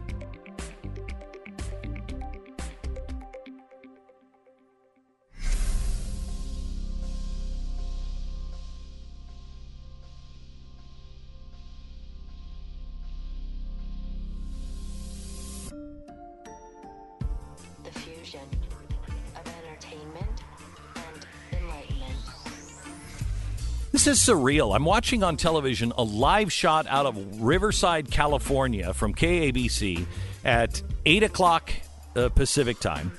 And they're showing in the distance a, a giant, which looks like probably a, a 747 maybe, coming in to land in Riverside, California. Has 200 Americans that have been evacuated from Wuhan, China. Now they were they were they first landed in Alaska, and now they're coming down into uh, into California, where they're going to be quarantined at a military base. And it's it's surreal what's going on. This is America bringing people back. There are almost six thousand confirmed cases. There's about a thousand of them now. Is that right? A thousand, or is it a hundred? I can't remember now. Is it 80 that died or 800 that have died? Uh, 800 was SARS. Uh, 800 with yeah. SARS. That's what I was thinking. So there's about 100 people now have died uh, from this. They have closed the schools in Beijing indefinitely. Th- Things are changing on this rapidly. British Airways suspended all flights uh, to China or out of China for the uh, as as this virus uh, spreads. So what is this? What does this actually mean to you? And also, Don Lemon kind of apologizes. Does he? Did he really now? A personal message to Don Lemon in one minute. This is the Glenn Beck Program. Down the windswept and dusty plains of the American frontier, and even in measured strides, walks the cowboy, man of few words. But those words are his bond, the calluses that you feel when you shake his hand and he looks at you like you haven't worked a day in your life. You're looking him in the eye, you realize those calluses are there because it's the hard work and integrity that has built this man's life. And there's something inside of you that says, I want to be that guy. I want to be that guy. But what makes a cowboy? It's not his it's not his Wrangler wear. It's not his it's not his jeans. It's not even his boots because there are a lot of people that have absolutely no integrity that wear boots and they're not cowboys. I'm not a cowboy either. But I want to be one. And I don't mean getting up and riding my horse. Well, I actually would love to do that, but not, you know, camping every night with cattle and stuff like that. I mean, I want a nice car following me so when I'm done with a horse, I can get off. Anyway, I want to be a man of integrity. And that's why I wear Tecovas boots. That's why I wear cowboy boots. And when I first started wearing them, I kind of felt like a poser in a way because I'm like, I'm not really a cowboy guy. But that's who you are, really. I mean, have you ever? I've been trying to convince my wife, wear it. Do you like it? Yeah, but I feel like a poser. I feel like a. No, if you like it, wear it. Who cares? Now, maybe it's because I'm getting older and I'm semi famous that I c- can get away with it because people are just like, ah, he's weird. He's Yeah. he's weird. Mhm. He's just a weirdo. So he can wear whatever he wants. But that's who you really are inside. So who cares?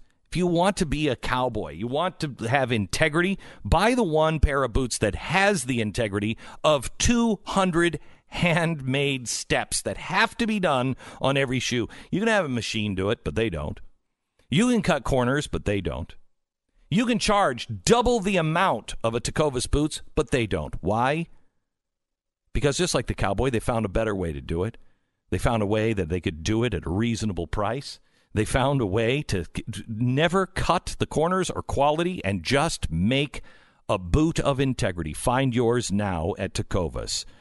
Tecovas, T E C O V A S dot com slash Beck. By the way, with a $150 purchase, and if you enter Beck, you're going to get a free hand stitched calfskin card case, perfect for your for your uh, credit cards and your driver's license and everything else. It's Tecovas.com, T E C O V A S dot com slash Beck. Find your pair. Remember, promo code Beck, Tecovas, Western Goods, for your frontier.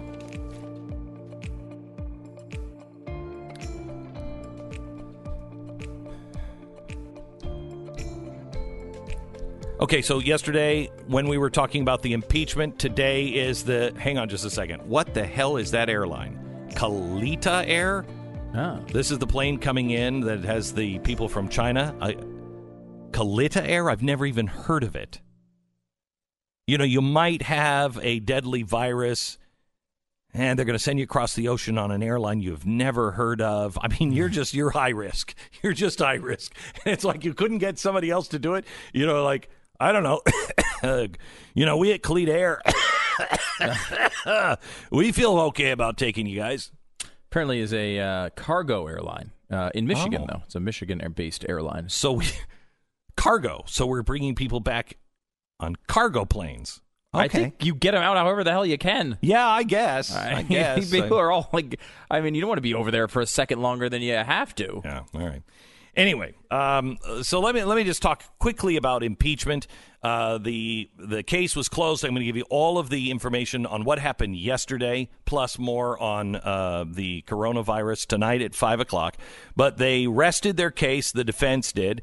Now it goes to questions with the Senate. The Senate gets a couple of days to ask questions. They can't actually take the floor and, you know, filibuster and ask a question. It has to be written down. The Chief Justice asks the question of each side, and then they have to answer those questions for the senators. Then the next thing that happens is then they vote on are there going to be any additional witnesses? It looks like, and I think this is actually a good thing. It looks like John Bolton is going to be uh, asked for by the Democrats, and uh, and uh, Mitch McConnell doesn't have the votes to stop it. And and quite honestly, I think he should. I think he should just let John Bolton be heard. It's worse for the president in the long run if they shut that down. Because the choice is not between whether you hear John Bolton's testimony or the story never comes out. He's releasing the book anyway, so why not let him come out with his information in number one, a place where it's not going to benefit him financially, uh, but number two, in a place where you can actually question him, and then number three, Hold his feet to his fire to, to the to fire. the fire, and then number three, uh, in a place that will likely be followed by an acquittal after the information comes out. So it's all old news. It's useless news. You're going to get 20 He- Republicans on John Bolton's testimony No. to switch sides. No. And I think you also get the whistleblower or maybe uh, Hunter Biden, but I think the whistleblower is a better choice if you can only get one. So we'll have more on that. Don't forget, we have a special next Wednesday. Critical, critical. Yesterday, another piece fell into place because we're just, we want to make sure this is all buttoned up. Otherwise, I would give it to you today. Um, but uh, I'm going to do another free special on YouTube next Thursday night. You just don't want to miss this. A, a critical piece of information fell into our laps yesterday as we were doing our research. And wow, does it make sense now? I mean, more than it did, more than it did. Uh, you'll understand why they went after this president. It's not just uh, greed and corruption. It's that, but it's corruption of another kind, possibly as well. And I, I'll explain it to you next Thursday. Tell your friends, don't miss it. It will be free on YouTube, uh, or you can, you know, watch it, of course, on uh, BlazeTV.com. All right, let's uh, let's talk a little bit about the uh, election that is uh, is coming our way. Um, Sanders and Trump. There's a new poll out that says what what uh, what are the odds? And this is not even a poll. This is this is uh, like mo- an election model. Um, so you, they're taking all the polling, they're simulating the elections. And who's doing this, Stu? Uh, this is DDHQ, which is a very good uh, outfit. They do a lot of um, uh, really super nerdy by the district breakdowns, vote counting. Um, they project elections. How accurate have they been? Very good. They're very good. Okay, uh, good. at this. Uh, this sounds to me accurate. I want you to listen to the model that they have broken down and said, this is the way we think at this point things are going to break down. They just released this today. Um, it's up on my Twitter at um, at Stu Does America is the place to go. Um, Biden leads with a 37% chance to win the amount of delegates he'd need to to become the nominee. 37% chance, which strikes me as about right. Just by feeling in polls, he's still the leader. He's uh, competitive in the early states. He's leading nationally. Uh, he is um, a front runner, but a weak front runner, right? Very weak. So if you look at it, you could say, oh, well, he's leading. He's got 37% chance to win the thing. Yes, but that means a 63% chance somebody else does. Mm-hmm. So that's pretty significant. Um, the second place is Bernie Sanders. They say he has an 18% chance of winning. If the number two is at 18, there's a big hole in the numbers. That's true. You're right. And I think that strikes me as a little low for Sanders, but plausible because if Sanders can win Iowa, which he's probably the fa- slight favorite at right now, at right now, he's the favorite in New Hampshire. If he wins those two, he's definitely the favorite in Nevada, which leaves really just a only two more obstacles to get by. One, uh, South Carolina, where Biden would be a favorite right now, but if he loses three states in a row, he might not be a favorite. And number two, the unknown of Bloomberg, who comes in after that with his four hundred million dollars in spending. Uh, after, so Biden thirty-seven percent chance to win it, eighteen percent for Sanders, Warren at eight percent. I guess that's probably right. I, I still don't. I mean, to me, she feels done. To be honest with you, it seems like it's over for Warren. Uh, a few days away from from Iowa, but she her polling. There are some polls that show her right in the mix still.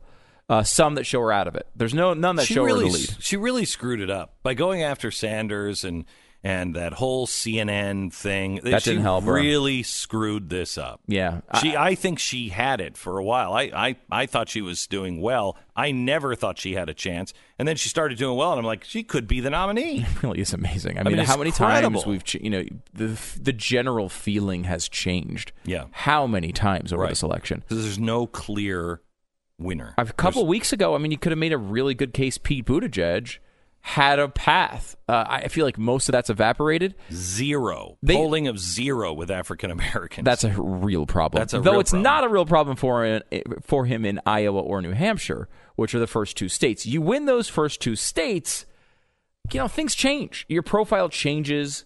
I don't think with African Americans it will. Well, I mean, that, there is some polling to support that. Though they only give him a 1% chance of winning. That to me does feel low. Mm-hmm. I mean, because Buttigieg is right in the running in Iowa. He's in the running in New Hampshire. He can win both of those states, and from then on, he's he would be much higher. And these numbers, by the way, will change with each result. This is just where we stand right now. The crazy part of this, though, is there is a their model says a 36 percent chance that this election is decided at the convention. So no one gets a majority of delegates, and people are fighting it out on the convention floor to see who the nominee is. 36% chance is basically the same as Joe Biden winning. So that is a remarkably high number. Now, I think, I want to say 538, who also has a model, has that number more like 15%. So this is significantly higher. I have but to tell you, either way, it's a significant Biden percentage. could fall apart quickly.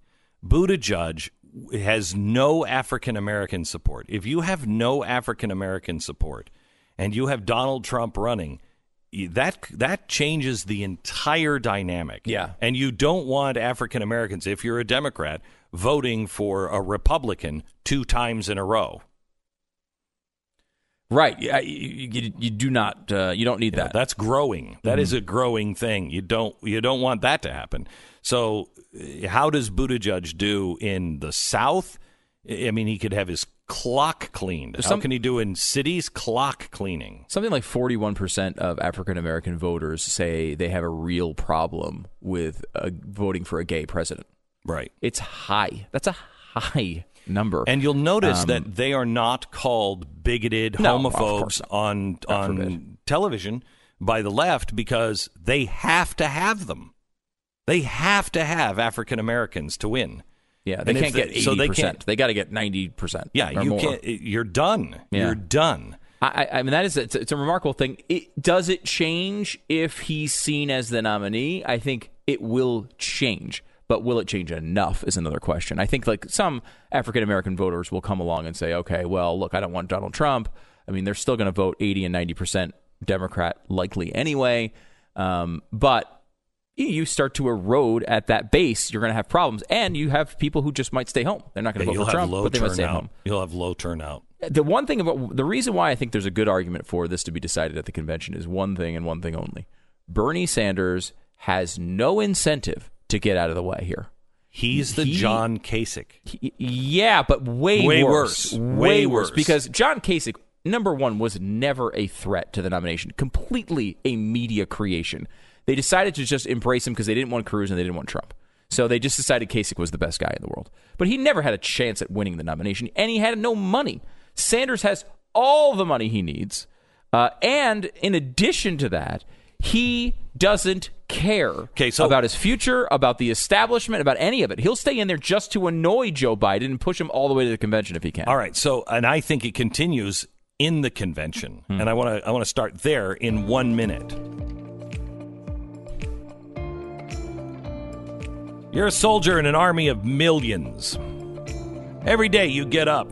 You're fighting for your life. You're fighting for your children. You're fighting for the things that you believe in. You steel yourself against what you might face, what you might see, what you have to do. You pride in your heart, the warrior smile on your face as you sit down to your computer. You open up your phone, maybe, and you're Facebooking, and you're you're fighting the fight. You're spreading the word. You're you're spreading cheer and hope. But every time you use your phone, every time, are you winning that fight? And you are so stressed? Let me tell you something. I want you to get the X chair so you can sit and fight that fight and you are you're comfortable. You're relaxed. You feel good. It's uh, like a really, really comfortable pilot's chair. It's one of the most comfortable chairs I've ever sat in. And I don't care if you're fighting the Warriors fight or if you're just fighting the the accounting fight at home or in the office, you're fighting the, the fight that you have to fight in the office. You need the right gear, and that right gear is an X chair. Don't settle for less than the best. Get an X chair today. Believe me, you're going to thank me when you get it. And a 30 day money back guarantee. So if you're like, Glenn, it's not the chair that you said it was, then they'll, they'll take it back. and no questions asked. No, nobody, no company can do, afford to send a big chair to you and then pay for the freight on the way back. It would bankrupt them if it wasn't that good of a chair. Get it now, $100 off at xchairbeck.com. Look at all the different styles and models. They're just the best. xchairbeck.com or call 844-4XChair. 844-4XChair. We pause now for 10 seconds, station ID.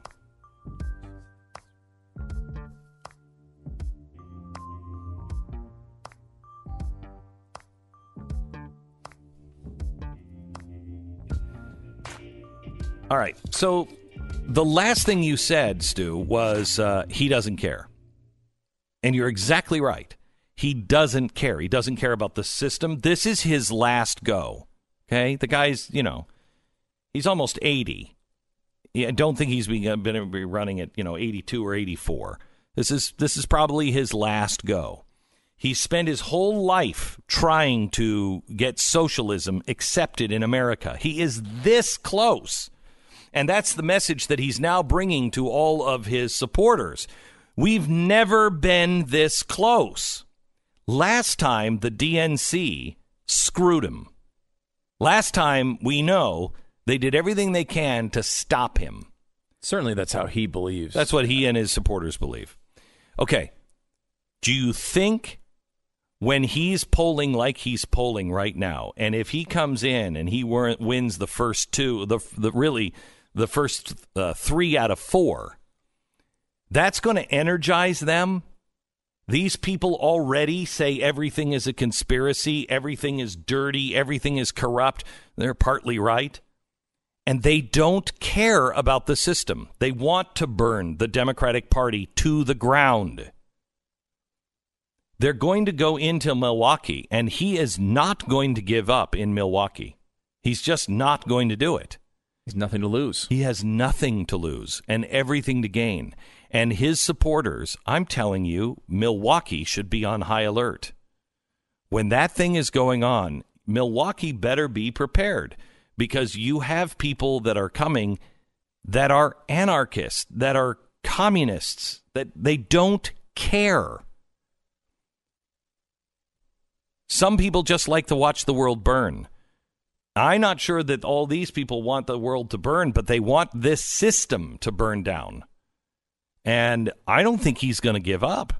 Milwaukee's going to be an interesting thing to watch, especially if you don't have a winner going in. I mean, he did this to Hillary Clinton last time, and I know like his take is, you know, he was screwed, and, and there's definitely some evidence of, and an obvious point that they wanted Clinton to win, right? I mean, they did mm-hmm. not see a socialist as possible to actually win the election. There was a million reasons why Democrats wanted Hillary, not to mention just her connections in the establishment and all of that. A lot of it we learned in those hacked emails. But bottom line is Hillary still won by 4 million votes. The, Sure, the sure. election wasn't all that close. And despite that, Bernie Sanders kept going and going and going because he had a lot of money and he had a, a- an incredible amount of sort of grassroots activist level support. Those people who feel like they were screwed last time, feel like it was ripped out from under them, when you know the evidence I don't think is really there for that. But beyond that, um, yeah, I think I think they they definitely favored Clinton, but sh I don't think he was winning anyway. I mean, he he was he lost a it wasn't No, that but close they, of an they election. did. That's, Every, they pulled I every lever they could to make sure. I They mean, wanted it to happen. They wanted it to happen, but it happened anyway. Yes. you know, like it's like Correct. it's like Nixon breaking into Watergate. The guy was going to win forty-eight Yeah, states. Right. What are you breaking into place for? Right. Um, but in addition to that, this is a, the, his last run, almost definitely. He doesn't care about the future. If he loses, he'll go back and leave the party again and go back to independent. He doesn't care about Biden. He, does, he doesn't care about any of this. He can go and burn this thing down till the end. He only wants socialism, and he's going to try to get it. Mm-hmm. And there's a good argument that he's going to keep fighting and make it miserable for Biden if he does beat him. This is the Glenn Beck Program. This Valentine's Day, whether it's that girl that you've been on a few date with, uh, dates with, or you're head over heels with, or the wife that you married years ago and you are still in love with her more today than you've ever been in love with her. Valentine's Day is coming, and roses are the gift. 1 800 flowers.com. In just a few clicks, you're going to find a beautiful bouquet that fits her And right now, for a limited time, you can get a dozen multicolored roses for only $19.99, or you can upgrade to 24 multicolored roses for only $10 more. Roses from 1 800 Flowers. They're picked at their peak, they're shipped overnight to ensure freshness. And if you just pick the day you want them delivered, Valentine's Day, they're going to handle the rest. Rose prices are going to go up very soon, so please trust the Rose Authority. It's 1-800-Flowers.com. Order a multi uh, a dozen multicolored roses for 19.99 or you can upgrade to 24 multicolored roses for only $10 more. So go to 1-800-Flowers.com, click on the uh, radio icon and enter the promo code Beck. It's 1-800-Flowers.com. Do it before the price goes up. And you never know when the price is going to go up on Nancy Pelosi Sucks pens. Go to nancypelosisuckspen.com. Get your commemorative Nancy Pelosi pen today.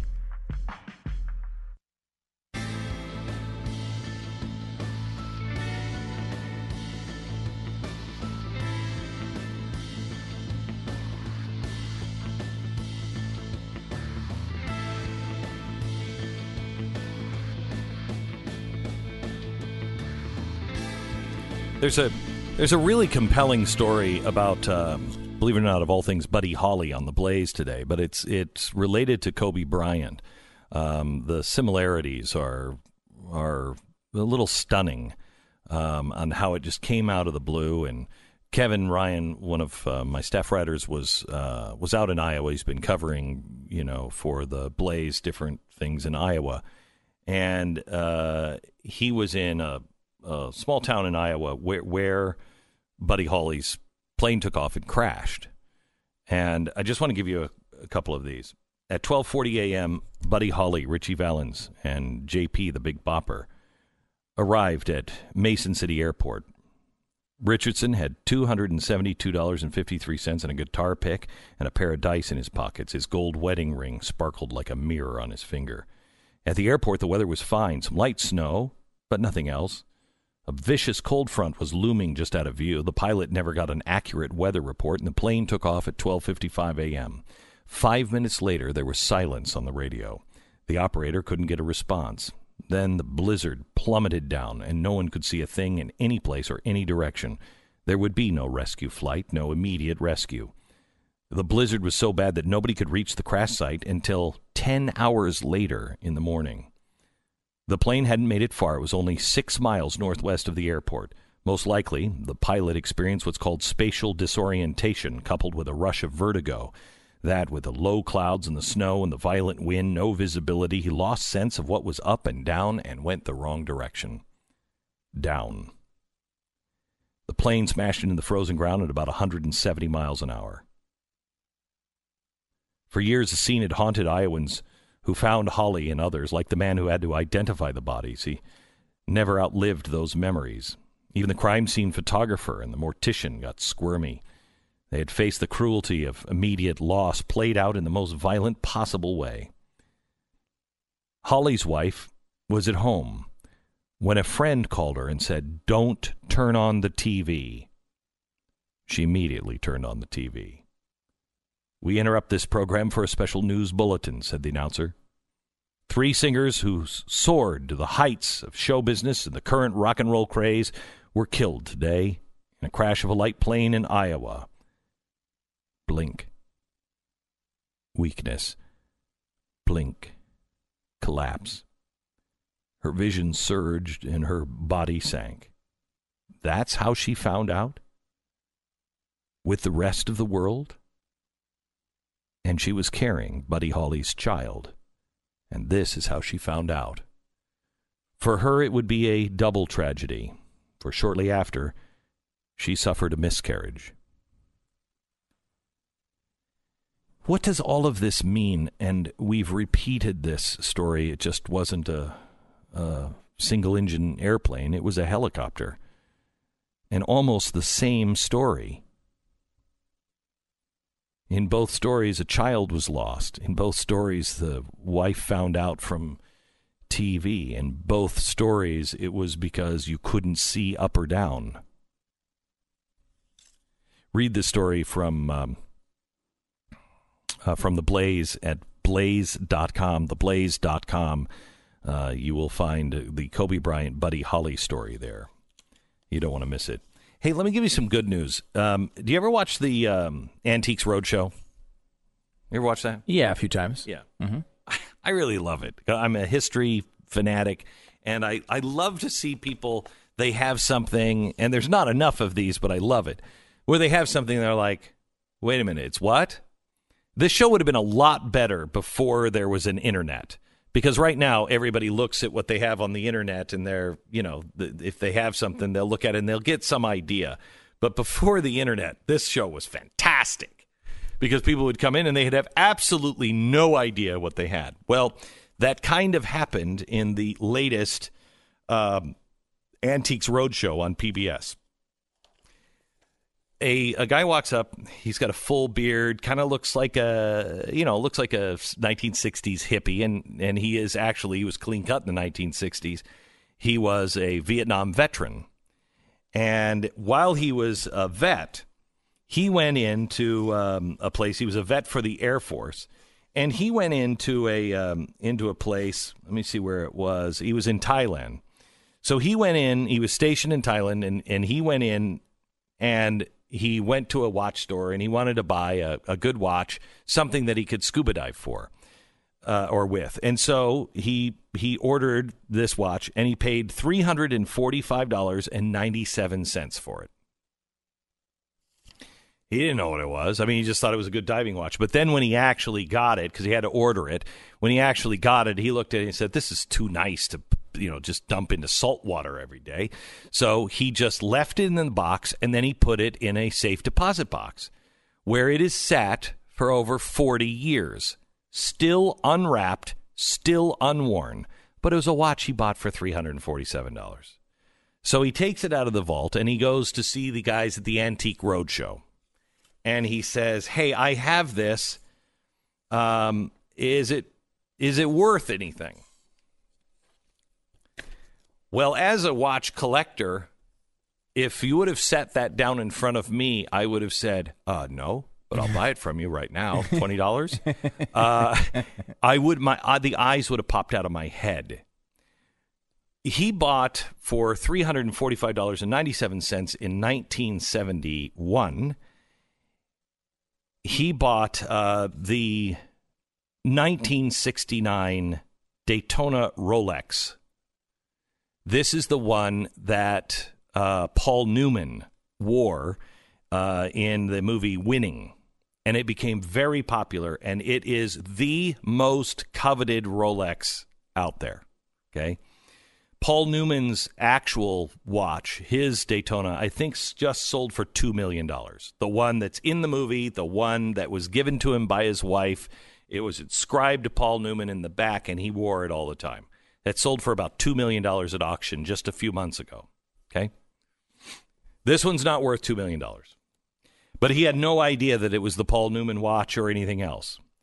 So uh, the guy from the show, the auction house, said, um, "Yeah, um, this is worth uh, a lot uh, right now." And he said, "Really?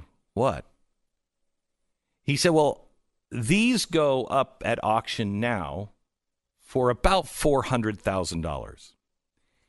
This veteran from the Vietnam War, his legs buckled and he went down. And he got up and they helped him up and he's like I, am sorry i just $400000 and he said you better hold on to the table.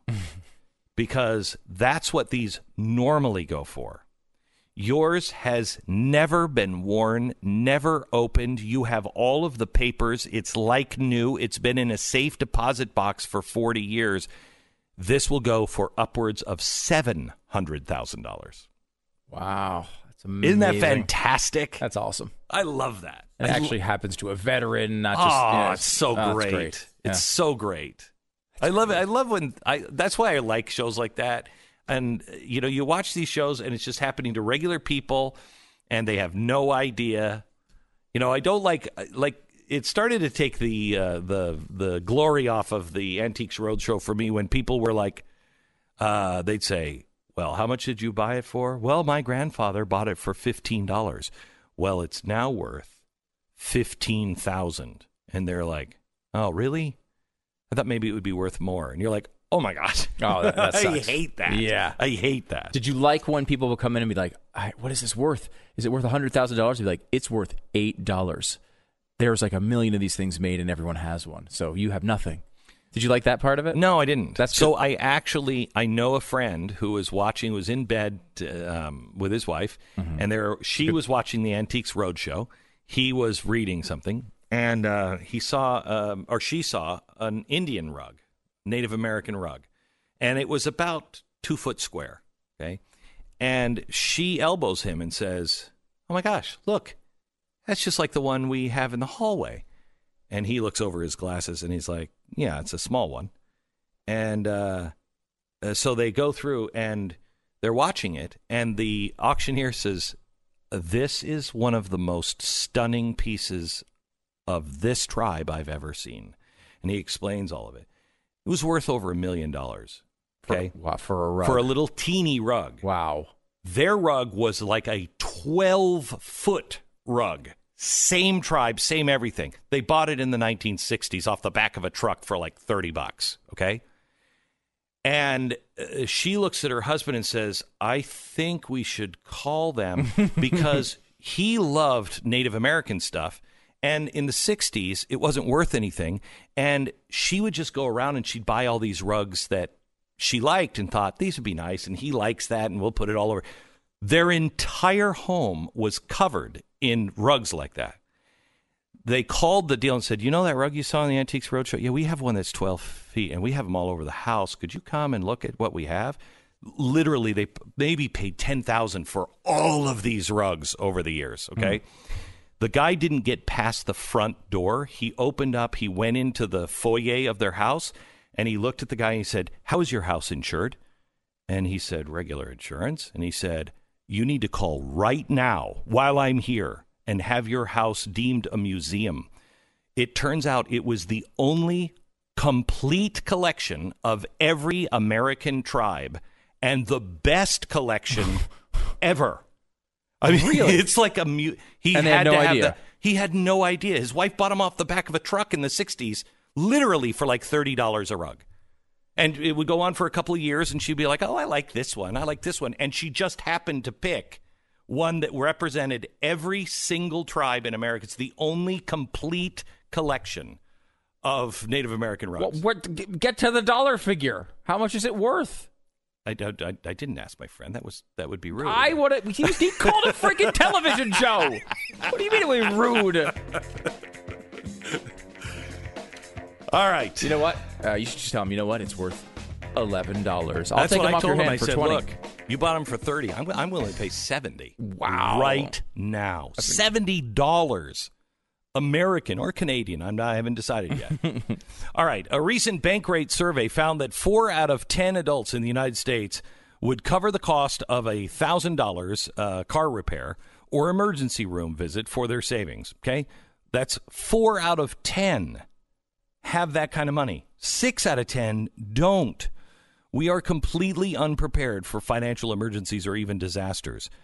That's why Goldline is there. They're helping people prepare for these types of things on a much larger, broader, and important scale. Goldline right now is giving away 99.999% pure silver bullion, uh, three quarter ounce coins just for calling and having a conversation about your retirement portfolio and how to protect it. If you if you've been listening to me for a long time and you haven't made the inquiry, now is the time. Goldline's three quarter ounce silver war of 1812 coin uh, commemorates America's second war for independence. You can get it just for having a conversation right now. Listen, you can get that special, but here's the thing you really need to know this coronavirus is possibly a game changing event. Stock market uh, is watching it. It's remained fairly stable. It is growing. Um, in in in some reports, it is doubling overnight. They now have almost 70 million people in quarantine in um, in China. We told you earlier, last hour, this is apparently at this time, we don't know for sure, is much more viral and spread much easier than the Spanish flu of 1918, which infected a third of the world's population and killed anywhere from uh, 30% of that to 10% of that. And this strong, this flu is more uh, virile and spreads much easier. Please, this could change everything. Please be prepared for any eventuality. I want you to call Goldline now and find out if gold or silver is right for you. Goldline, goldline.com, 1 866 Goldline. They're waiting for your call at 1 866 Goldline. Call them now. You're listening to Glenn Beck.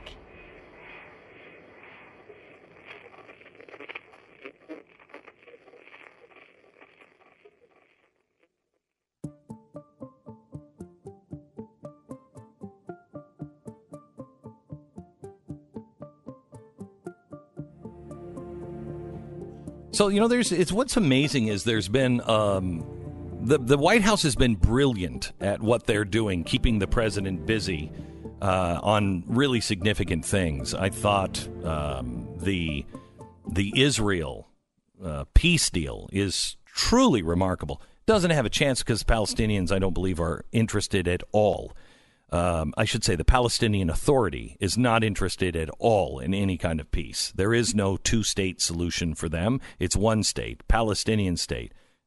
Jews are not allowed uh, to have their own state. Uh, we know that from their own founding documents. I think the people, if they were represented by reasonable people, uh, the people would benefit a great deal from the deal that was offered yesterday by Benjamin Netanyahu and uh, Donald Trump. Um, but that was a big thing. You don't really read or see anything about that today. We're going to have Joe Lieberman on to talk about it tomorrow. Um, but you you didn't see anything about that today. The trade deal came out, and there's some really good things about the trade deal, and some some iffy things about the trade deal. Um, but here's a big thing that, uh, quite honestly, the Democrats all signed on board with. Now you're impeaching the president and you gave him this, there's a reason. They got everything the unions have ever been asking for. But there's also some good things in it for conservatives as well. He just signed that today, just a few minutes ago. You're not going to hear about these. You're not going to hear about them. If the press doesn't show up, it didn't happen. It just didn't happen. And they will continue with their agenda. But I like the fact that the you know, uh, Clinton said, I just got to go back to work for the American people. Donald Trump didn't say that. He's just doing it. And I think the White House has done a really good job of rolling something big out every single day that's meaningful. Yeah, they, I mean, there's definitely been some big announcements. Uh, the Israel thing yesterday was a big deal as well. Did you see that the new uh, U.S. Space Force logo came out this week too? Yeah, that one does. Uh, Seriously, it looks like it looked like Star Trek. That was the looks big, exactly yeah. like Star Trek, except the Air Force says we've had this logo since the 1940s. Yeah, we yeah, were using it, but it is the Star Trek logo. I mean, it's what's sewn on their shirts the whole time. I'm excited about the Steve Carell series uh, by the r- people that did The Office called Space Force coming up. Ooh, that I'm sounds very good. excited.